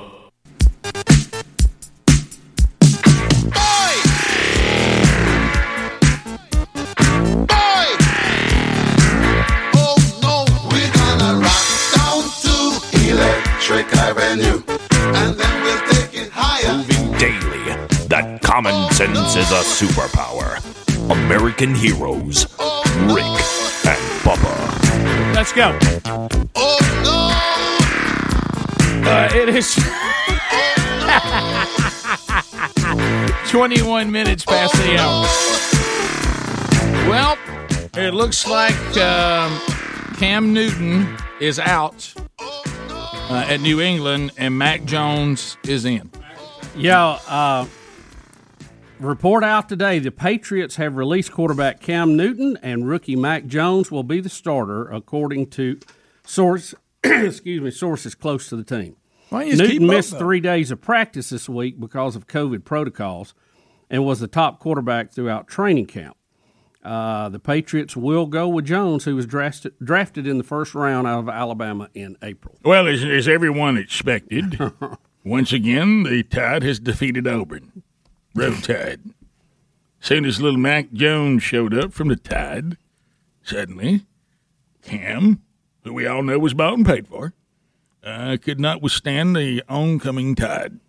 Roll Tide Mackie Jones. So, do you think the COVID protocol Mm-hmm. mess up is part of this? I think Bill Belichick, because I know the, the Bill Belichick personality type. Yeah, I mean, he had already put up with enough foolishness. It's- do you think that's it? It's the said that's kind of enough. coaches that we played for, uh, and like our dad. And this kind of anything annoying, they really hate anything, especially things that were avoidable. Yeah. And the fact that Cam Newton didn't do the protocol right, ended up having to miss practices, that really annoyed Belichick, I'm sure. And let's face it, uh, Cam had kind of turned into a little bit of a drama queen. And uh, again, that can be fine as long as you're playing at the highest level. But if there's somebody there that can do, they think as well as you can do, and of course better, uh, even though they're a rookie, you can get to the point where dealing with you isn't worth it. Back to the, you know, you got you got to be better than you are crazy. Yeah, you got to be Uh, finer than you are crazy in the girl world. But will Mac Jones dress as stylish as Cam? That's the Probably, question. probably, well, Probably a little different dress. The you know, I, my advice to Cam would be I'd tone it down Yeah. until I got my game back. Yeah. you know? Uh, you need to be real good if you want to walk around like that. Yeah, we, we went back and said, you know, uh, the there's no need to dress like Madea. Uh, Yeah. Just uh, We got it. Just just just go ahead and uh, get out there and That's play good. hard. You- I mean, you're great. You you have potential to be. You had one good year. Uh, what kind of contract did he have? Why don't they just let him stand around in case Mac gets hurt Greg- or, or doesn't pan Who- out? who is the backup? Greg, remember it's Yeah, one. Stidham's- he got surgery, so Yeah, he was. He's out for the year. So who's the backup? I don't know. Probably uh, uh what's his name? Nick Foles. he ends up being everywhere. What, what I'm thinking though, Got a Greg, journeyman. Greg, Yeah. remember it's one thing to be a backup. It's nothing to be a real expensive backup. So Yeah, I, I didn't know what Cam's. That's uh, what I'm saying. deal. I was wondering what kind of contract he had. I don't know. Well, and it could have been this. That's a little surprising. There, there has to be more to the story than meets the eye. Well, I because I figured Mac Jones, who I always thought was underrated, because I, I saw him play a couple of times. I, I thought he was an outstanding quarterback. But. I'll tell you why he's underrated. And uh, he, uh, everybody always talks down about the Tide, and and I think everybody assumed he would be the guy in the coming year. Eventually, yeah. Yeah, but I don't. Who who do you have back at Hoyer? Hoyer. Yeah, Journeyman. another one been Yeah. around forever. Yeah, he's been there forever. But no, I think uh, the Patriots probably preferred, in a perfect world, for Mac Jones to uh, have a year and, and get accustomed to the system and to the NFL. Cam, go ahead and give them another season. Uh, but I think, you know, if you if you kind of pay attention to the personality of modern day Cam, he probably isn't going to handle going to a backup role that well. Probably not. And he's probably going to be complaining about a lot, doing press conferences, you know, getting on social media. He's going to land somewhere. I'm trying. And so where. I think what they said is, look, Kim is the kind of person that if he's not starting, he's going to be. It's going to be too much drama. It's enough drama when he starts. Yeah. So uh, the fact that he had to miss the protocol, Mac Jones has got the reps. That kind of stuff really annoys the Belichick's of the world. And I think he's just like, look, we, we, we know that Mac Jones is our quarterback of the future anyway. Let's just go ahead and make the move now. Be done with it. And I think he's further along than they thought he would be. I think, you know, according to camp, he's done pretty good. Yeah. So I mean, the Patriots will they will pull the trigger. Trigger. I mean, they got Oh. rid of Tom Brady. Yes. So Uh, this is I haven't heard from the Jets guy. Is he named the starter? I'm talking about the rookies because so we know we Uh, got Jones and now and Trevor Lawrence have both been named starters. I guess the guy with the Jets is too. I think he is The the, B- one that looks real, real young. Yeah, looks like he's Yeah. about twelve. Yeah, but he's Uh, big. So and and what about Cam? Is he done? Will somebody Hmm. pick him up? Who who's at the bottom of the barrel quarterback wise right Yeah. now? Well, I hear he, the Winnipeg Blue Sa- Bombers have reached yeah, out to him. San Diego's pretty strong. Uh, L.A. strong. I'm just trying to think. Uh, I don't really Phoenix know. has got you know they've got their guy. Oh yeah, Kyler Murray. it's Arizona now, but- the Jets have got a new guy coming in. Uh, uh, Miami's got their guy. Yeah, I, Zach don't know. Wilson. I don't Zach know. Wilson is the Jets. Uh, the Couldn't Jet- think of his name. The uh, the Bears have got their guy. Oh yeah, You they, know? they like Bubba? They supposedly have their guy. They're just waiting on him to earn that huge contract that they gave him. Bubba. Could it be? Mm. I wouldn't. I wouldn't want to subject Cam to that. He's been through enough. All right. Yeah, well, that may push him over the edge. He can don that Yeah. purple. Yeah. You know, his, his agent right now is scrambling. Yeah, because that way when he Well, dresses the like Lions Prince, got their guy because they traded Yeah. Stanford for Stafford. Stafford for was it Goff that Yeah. they sent up there? Mm-hmm. but now he puts on that purple and dresses like Prince. That'll work. Yes, you're right. He, he already got the clothes. he might fit in well. Yeah. What Don't you- about? let me ask you this: What about uh, the Saints? Are they going to be? Uh, They've named Jameis. He had a good good camp. Look right there. Uh, and then they're gonna keep bringing the other guy in like they always do. He'll come in, certain Mr. All situations. World, Yeah. everything. Yeah, I like how we Uh, talk about stuff we have no idea whose name is what. Well, you know who I'm talking I mean. I'm saying I just said Well, the Greg, guy. Greg, we're doing. I com- referred to Greg, as the Greg, guy. we're doing commentary on on on on an entertainment package that we might combine in here. Maybe three hours of it in an entire season. Maybe, Rick, maybe, and that's majority of that's Super Bowl. Oh, sure. That's what I'm talking about. That's the only game I ever watched. So I, I'm just trying to think somebody that that uh, an NFL team Well- right now that goes, I'm unhappy with my quarter because I mean they may be unhappy five weeks from now. Houston. the guy they got. Because Deshaun, they're looking to dish Look, him Bubba. anyway. Because Yeah, he but won't. he's still- They've already put the picture up. Houston, that. Houston. Y'all, no way. Like I wouldn't. I wouldn't wish that on Cam. He's he's been through enough. I heard he's going to bump Dak out of the Cowboys. Yep, that's what I heard. Mm-hmm. You know, we've we've I'm heard that before. The Texans, you know, Watson's out getting massages. Right. I mean, but I mean, he they're- don't want to be there. But he, but he's. there's Uh, rumor they're going to trade him. He's going to get traded to Miami. Rumor. Rumor. I don't think Miami needs him. I'm just they? telling you what I heard. You can take Inside take it. sources. Titans have got their guy. Yeah, Tannehill, kinda. he's been there and he's been successful. Carried him to playoffs. He's okay. Who? Tannehill. Yeah. Carried him what? Didn't they, they went all the way to the championship game? Didn't they? What about the Raiders? The Raiders have got their guy. He's a big money guy. Yeah, but I don't think him and Gruden get along real good. That's a possibility. Yeah. We'll be back. Rick and Bubba, Rick and Bubba.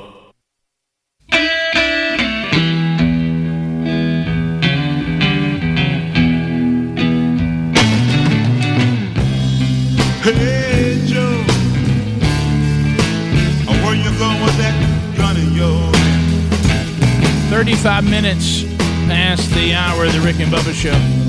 Hey Joe, Good news is uh, President Biden's going to address the, the country today on the status of Afghanistan. I bet that'll be. Uh, let me just prepare for all the sound bites for tomorrow's show. Look, I ought to clear everything up. I bet that'll We're going to feel better about it. You know, he ain't been home to Delaware to get whatever he's getting done up there in a while. I hope so- somebody asks him about them dogs. oh yeah. Hey, we got pictures by the way. Oh, well, just those stupid contract dogs. All right, so uh, as uh, we make our way back, uh, LinkedIn.com slash Bubba, LinkedIn.com slash Bubba. Uh, and if you are out in this very, very competitive job market right now, Um, now, of course, you not a lot of folks trying to work, but I mean, the, the ones who want to work, uh, then, then they, they of course are in high demand. Uh, anybody who wants to work right now can. Uh, so you need to be sure that you are interviewing people that uh, that have already passed some sort of screening, uh, so you don't waste time interviewing people that really aren't candidates for the role that you have available. Uh, that's where LinkedIn Jobs can help, and you can do this for free. Uh, put it in front of the world's largest professional network of over 770 million people. All you have to do is fill out targeted screening questions that they use uh, to get your role in front of the most qualified candidates with the experience, the skills, and motivation you need. Then you use their simple tools to filter and prioritize the top candidates, and then you actually interview folks you would like to have. And then you get the best of the best. Uh, so get your role in front of um, these professionals right now for free by going to linkedin.com slash Bubba. Uh, post that job for free as a listener of this show. Also, there's a link at rickandbubba.com right there under the sponsors button. All right, so Bubba, I know that you got something, and Greg, I you know I know I knew that Bubba liked you. I didn't know he liked you to this level. What's that? I mean, the effort he Well, put in for this gift today is is really kind of shocking. It, it's a little early for Christmas, but It is. I'm excited. Uh, you know, Greg brings a lot of expertise to the show. He Rick. does. and He uh, does. It's real. and not that he, he consumes a lot of this, but he he has been an expert on beer. Well, now wait. a And, minute. and when we have Well, beer yeah. questions, we go. I Greg. probably know more than most here. Right, right. Well, it, now I'll tell you, Bubba's coming. but but but look, Bubba's- no, he's on that high shelf, Rick. In all, in all honesty, beer's not his. It's called Top Chef, Greg. Yeah, but see, I that's don't not even it. know. Yeah, right.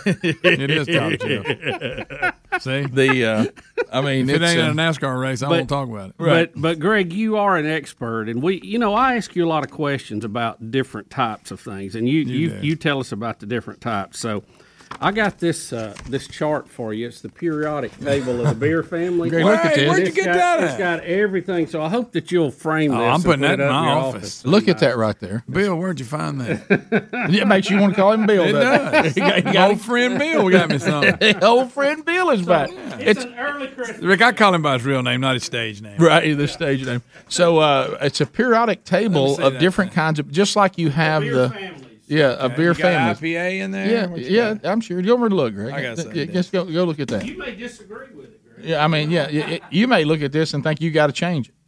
So, uh, Oh, wow. yeah, look, there it is. It's on. It, uh, it's, Adler's got it on the screen over there. Looks good. So th- this was a gift, Bubba. What a nice gift. Style and family. Yeah, okay, yeah, yeah, uh-huh. So do you Oh, it- agree with their breakdown? This is educational here. yeah. You you about learned some stuff from that. Look Greg. at that. I mean, hey, this is in depth. It's got style. Rick, we got wheat, lambic or sour ale, Yeah. English bitter, Yeah, huh? it's all there. Brown porter. Yeah, the detail this thing goes Look at into that. is That's like a hilarious. science. Uh oh, smoked. yeah. Yeah, and, and you, Oh, and of course, Oktoberfest. it Man, looks, done got off and Greg, it looks like Ron Swanson's The Pyramid of Excellence. It does. Let me It just give you a definition of a pale ale: low to medium maltness, high top, high hop bitterness, medium hop profile. See, Yeah. this is the thing we're talking. This is See, science. This ain't nothing but science right here. Nothing but You science. put Belgian that, white. You put that in your new office. Yeah, That's, that's, that's exactly what I'm going to do. By the way. yeah, that's that's good, Greg. Because I, you know how you have to mix good news with bad news. Because as you're looking at your beer periodic table, I want you to know that Kid Rock's had to cancel some shows. Doggone it, Rick. I know. I just it's almost like we had to give him that first I so know. he could hear it. I know. That So- Belgian white, Bubba. Yeah, That right there. that Belgian white. See, I don't understand. I know how the periodic tables are laid out. I'm not sure about this though. You know, being Baptist, I Right. don't know a lot about Right, this. right. So I'm trying just to be more educated on Yeah. it. Right. I believe this right here is it. I mean, it breaks it down to science. Right there, it is, right there. It's got mm-hmm. an SRM rating. Yeah, look, look at everything. I, I don't even know there. what that is. That's your color. That's your color. That's- uh, there it is, right there. Here's your key to your yeast type. Yeah. Yeah, oh, Oh, yeah. yeah. Gotta have that. That's it right Yeah, there. yeah, Yeah, I'll study this for a while. Yeah, Greg, this right. This can go into your new office if it's not too big. That's right. I get nothing on if it's not too big. I, I'm laughing. Oh, God, that's a good executive one. office. it's not too big. Rick is going to be close. I've measured. Cover a wall. Right. That's so You're funny. going to have the call screen room in my office. Yeah. That's it. Um, Bubba, this sounds good. Oatmeal stout. See, I, I just I don't know anything about all that. I don't either, but it's educational. I'll tell you that. There you much. go. They got all the family. So you stay with the color. You know, as you go down, you progress. Okay. Yeah. So there you go. Rick, back to Kid Rock for a second. Is he down with the count, or is it a band member? No, but some of the bands. Uh, Since we're looking at the beer thing, we, we- ought- he said, uh, you, "Would you like to know how he took to Twitter and explained it?" I can just imagine. He said uh, he had to cancel. We're due to the coronavirus. Writing, I am blanked. Over half the band has blanked in COVID, not me. And uh, and before, whatever. Oh my goodness, boy. I can't even run it. He said, before you media trolls run your mouth, many of them like me have been vaccinated. So he's uh, he's saying just shut up. Well, well, look, guy, this thing that it, just because you're vaccinated doesn't mean you can get it and pass it. I don't know why we're pretending that's true when it's just not. I mean, uh, if you want to say, as I said a thousand times, it, it, it may keep us from being really ill with it, then we can keep saying Yeah. that. And But- you but- may have a better chance of not Maybe, getting it, Maybe yeah. but don't mean you can't get it. Right. Yeah. That's that's the one right there, Greg. Uh, on another note, Elizabeth Elizabeth Warren in New Mexico, they just handed down in New Mexico that you cannot be anywhere at anything without a mask on. And I know this is really going to shock y'all. So this was the New Mexico governor Michelle, and I can't uh, Grisham. Uh, she's a Democrat. She has reimposed an indoor mask mandate, regardless of vaccination status, to prevent the spread of COVID nineteen. Well, unfortunately, we've got Elizabeth Warren, who I guess was invited, uh, and um, and they and they've all gone to a uh, in, uh, wedding for Interior Secretary uh, Deb Haaland's wedding, and it's in New Mexico. And now all these women, including the governor, who's reimposed the mask Mhm. mandate, are all partying at the wedding with no mask on. Well, sure. so just sure forget they it all. are. Just forget it all. Yeah, ruling, yeah, yeah. ruling class versus all the rest. Right. So there, there you go. So that's. Uh, Bubba, what about a Bohemian Pilsner? See, what in the world is that? It I couldn't. I couldn't find these uh, specialty brews on there. You know the little, Yeah, the the- little family brews. Mhm, deal. yeah, oh, yeah. That's real. What do you call them? Uh, what's the name of that? Which Uh, talking about the microbrewery? Yeah, micros. That's it. That's it. They popped up all over town. Mhm, right. so, uh, so anyway, also we just had a professor at the University of Georgia, retired mid class. Of course, the professor's eighty eight. Maybe this, is, Wow. maybe this has been long Maybe. overdue uh, because a student would not wear her mask correctly, and uh, he uh, felt like she was dangerous to him because he has type two diabetes. And, uh, And he's 88. And he's 88. And she said, The only problem is I cannot breathe with this on here in the class. I'm sorry. I was just trying to get air in my nose. Well, he didn't have no business there. He didn't like it, and he walked out and retired. I wouldn't say early because he's 88. Yeah, I know. Yeah. Did, did, did, did, I mean, come on. I mean, let's go. Um, There's a lot of people who are probably so glad that that happened. Right. Of course, he said um, the thing that kept me going. I figured if President Biden can be president, I can certainly teach a college class. Uh, that's that's a good point. We'll be back. When we come back, it's all phone calls at 866 We Be Big, and you can talk about whatever you want to. Does It does my heart good to see, Bubba, you give that to Greg. Uh, He seems so happy. I wanted to brighten his day. Rick. 866 We Be Big. Your call's Rick next. and Bubba, Rick and Bubba.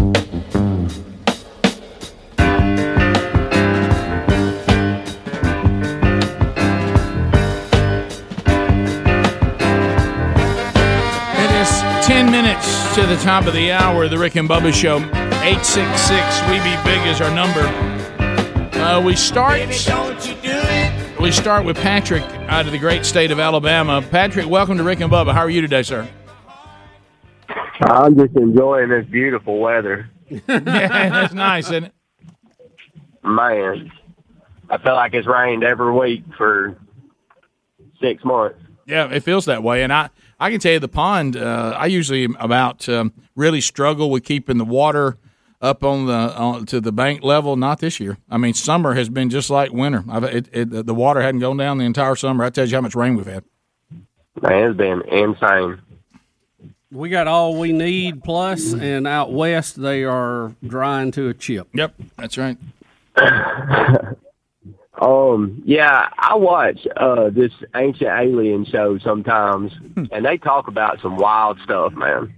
I can imagine. And, uh, yeah, they do. Man, they they talk about the Book of Enoch that they found, and it contradicts the Bible so many different ways. You know, the flood and stuff like that. They talk about like there's aliens that watch over us, and not Yeah. and that they just could only interpret them as angels, you know, that came from the sky, and they took, um, I think it was, who went up in the chariot of fire? Uh, well, you've Uh, uh, Isaiah. uh, and the chariot of fire was actually Enoch. Uh, Enoch uh, he walked Well, he into walked heaven, into heaven, and yeah. then it was Elijah that went up in the chariot of fire. Elijah. Right. Well, like they're saying that the only way that they could interpret a UFO was they could just say it like it was a chariot of fire. Yeah, uh, Or like yeah. I, I don't I don't put a lot into the book of Enoch. Uh, uh, I'm, I'm gonna stick with the, the the Bible that I got. When I look in there, I got much bigger problems on whether uh, there were aliens or not. There, there's there's there's a lot of so stuff. you think these like the UFOs that have came out, you know, that the they've seen off the USS Nimitz and stuff like that. You think that's just like some drone technology that we just don't know about or something? Yeah, we really don't know. Yeah, uh, I- the, I the don't footage is is pretty impressive, and, uh, and and we just don't know who it is or, or what they're doing. At least they're not saying that. But uh, yeah, I'm like you. I don't know if the book of uh, of Enoch is actually written by Enoch. No, I, I, I'd, I'd, I'd stay away from that. I would, I wouldn't put a whole, whole lot in the Gnostic Gospels either. That, that's all ugly stuff. Uh, but anyway, and as far as what we see, uh, the pilots are seeing, I don't know. I, I, re- I, I really don't. Uh, and uh, so, um, any attempt to explain it is just that, an attempt to explain it. Uh, we continue. Let's go to uh, Duke. He's got us on the TuneIn app. Duke, welcome to Rick and Bubba. Go ahead. Mick, Mick, Mick. Mick, Mick, Mick. Good morning, gentlemen. Hey, buddy. I want to tell you, uh, I've been on the phone all morning with some of our service member dogs, interpreters, and they're telling me those are not our military dogs that were left there. These were dogs that the Taliban let out of prison or the dog pound, whatever, and they've gone back to their, uh, out, you know, groups or whatever. All right. So, just letting you know. Yeah, yeah, I mean, we were getting the same thing that the standard military canine was not what was left behind, so it was I something else. I don't know about that. What? Did you get his? I think that was a joke, wasn't it? No, I don't think so. You don't think? I didn't. I didn't get that feel Well, from it. how we let the Taliban out of prison? I and know, stuff, I and know, then- I know. Well, it could be. You're I- right. yeah. That could be a joke. But we are hearing that these are local contract dogs. I, I can't even believe what I'm saying. Okay. why? Why am I talking about this? Uh, but anyway, all right, let's uh, let's go to Wendy. Wendy in Alabama. Wendy, go ahead. Hey, uh, this is Wendy in Sims, Alabama. I know you take calls, but I was going to give you some multiple choice reasons why I think it's not as many. A, you don't have you have no interns, and Harry Murdoch can only do so much. B, y'all have more to say, so you take less calls, and I enjoy what you do have to say. C, the poor cell phone quality, or D, all of the above. Uh, D, all of the above. Yeah, I think so too. uh, and, and I liked I liked what uh, you talked about the thieves on the cross yesterday. Mm-hmm. And also, real quick, can you um, make post the ninety nine percent survival Um, rate? have you- Like It should be there. Let me see. I'll check. share? Yeah, look at show notes. It ought to be there. RickandBubba.com under show notes. What was it? What- That- It's there. I want the Stanford thing. The Stanford thing. It's there. It's the first link there. First link at rickandbubba.com under show notes. Thank you for go- Yeah, I mean, it, it, we try to get a lot of calls in as much as we can, but I'm going to tell you probably C is the one that, that makes it the most difficult, and that's just how poorly some of the phones perform now. It just makes it hard because I know that's it- hard for you as a listener to have to tolerate. Yeah, different topics Mm-hmm. lend phones in different ways, and some days are going to be phone heavy, and some days phone light. I, I don't. I don't think we've made a conscious decision to do it. It's just kind of the way it plays out. Mm-hmm. Well, and also there's this. Sometimes there's exceptions to this, and we pull the curtain back, and and I do have a probably a, a burn fuse that's too short, and then I think probably sometimes our our burn fuse is too long. Uh, but in but sometimes if I look up on the board and all I see is the exact same things we've already said, yeah, and it, and people are just repeating the same things over and over, then I tend to not go there because I don't think it's a better resource than maybe something else we could do uh, because the phone calls are just they're really they're elements for the show, and if they bring something to the show, uh, then man, they're and some boys sometimes it's gold. But if it doesn't bring anything or it's repetitive, uh, then it you know it's it's you sometimes that there's we don't go the phones just to go that much. Uh, let's go to um, uh, let's go to Biggin. Biggin, welcome to Rick and Bubba. How you doing? All right, fellas. Hey, Biggin. We got. Hey, can you hear me? Yeah. Loud and clear, Biggin. All right. We got coronavirus. We got Taliban. We got Afghanistan. We got hurricanes, death, destruction, and flooding. I, I just want to know if you find out about getting ready for deer season. Well, I mean, uh, you know, I heard because of COVID they may cancel it. Rick. You But- put enough gravy on the deer meat, and you ain't got to worry about coronavirus. No, that's not why they can't get deer to wear a mask.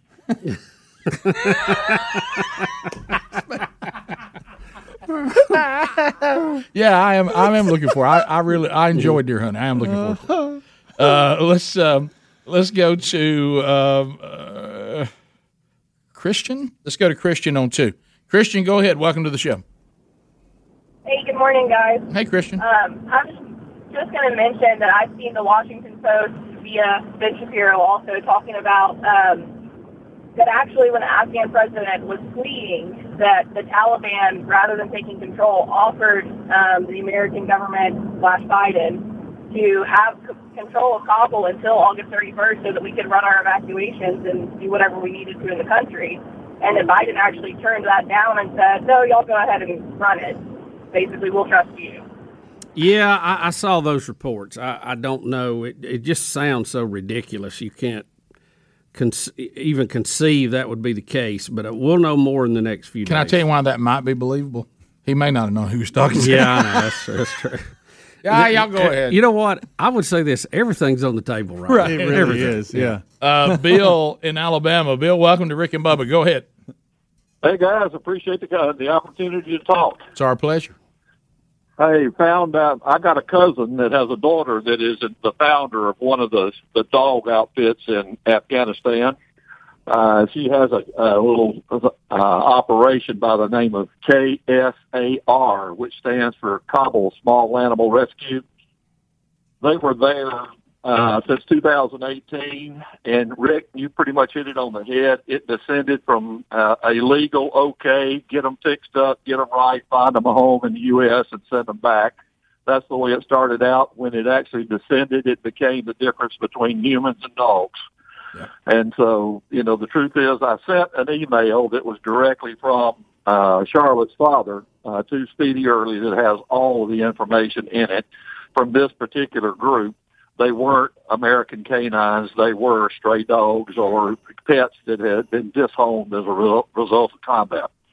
Yeah, and when it comes to that, and it's it's hard to. I know it's it. Well, it's not a hard decision, but I know that it's it's not a fun decision to have to make. It's not a hard decision when you're putting human lives ahead of animal lives, but but it's still a situation you wish you weren't in. But you know, when it comes to disarray, um, animals as well as humans end up um, stranded and in bad situations. Yep. But uh, but sometimes animals in these situations can be quite remarkable how they can survive. Rick, what about the cats? What about the cats of Kabul? Bubba, you can't get anybody to care about cats. they just don't have an agent as good as a dog. I haven't heard anything about cats in Afghanistan. Have y'all? Surely they got cats. You ever try to right? put a cat in a crate? Yeah, that goes well. Especially one you don't know. You better have welding gloves on. Rick and Bubba, Rick and Bubba.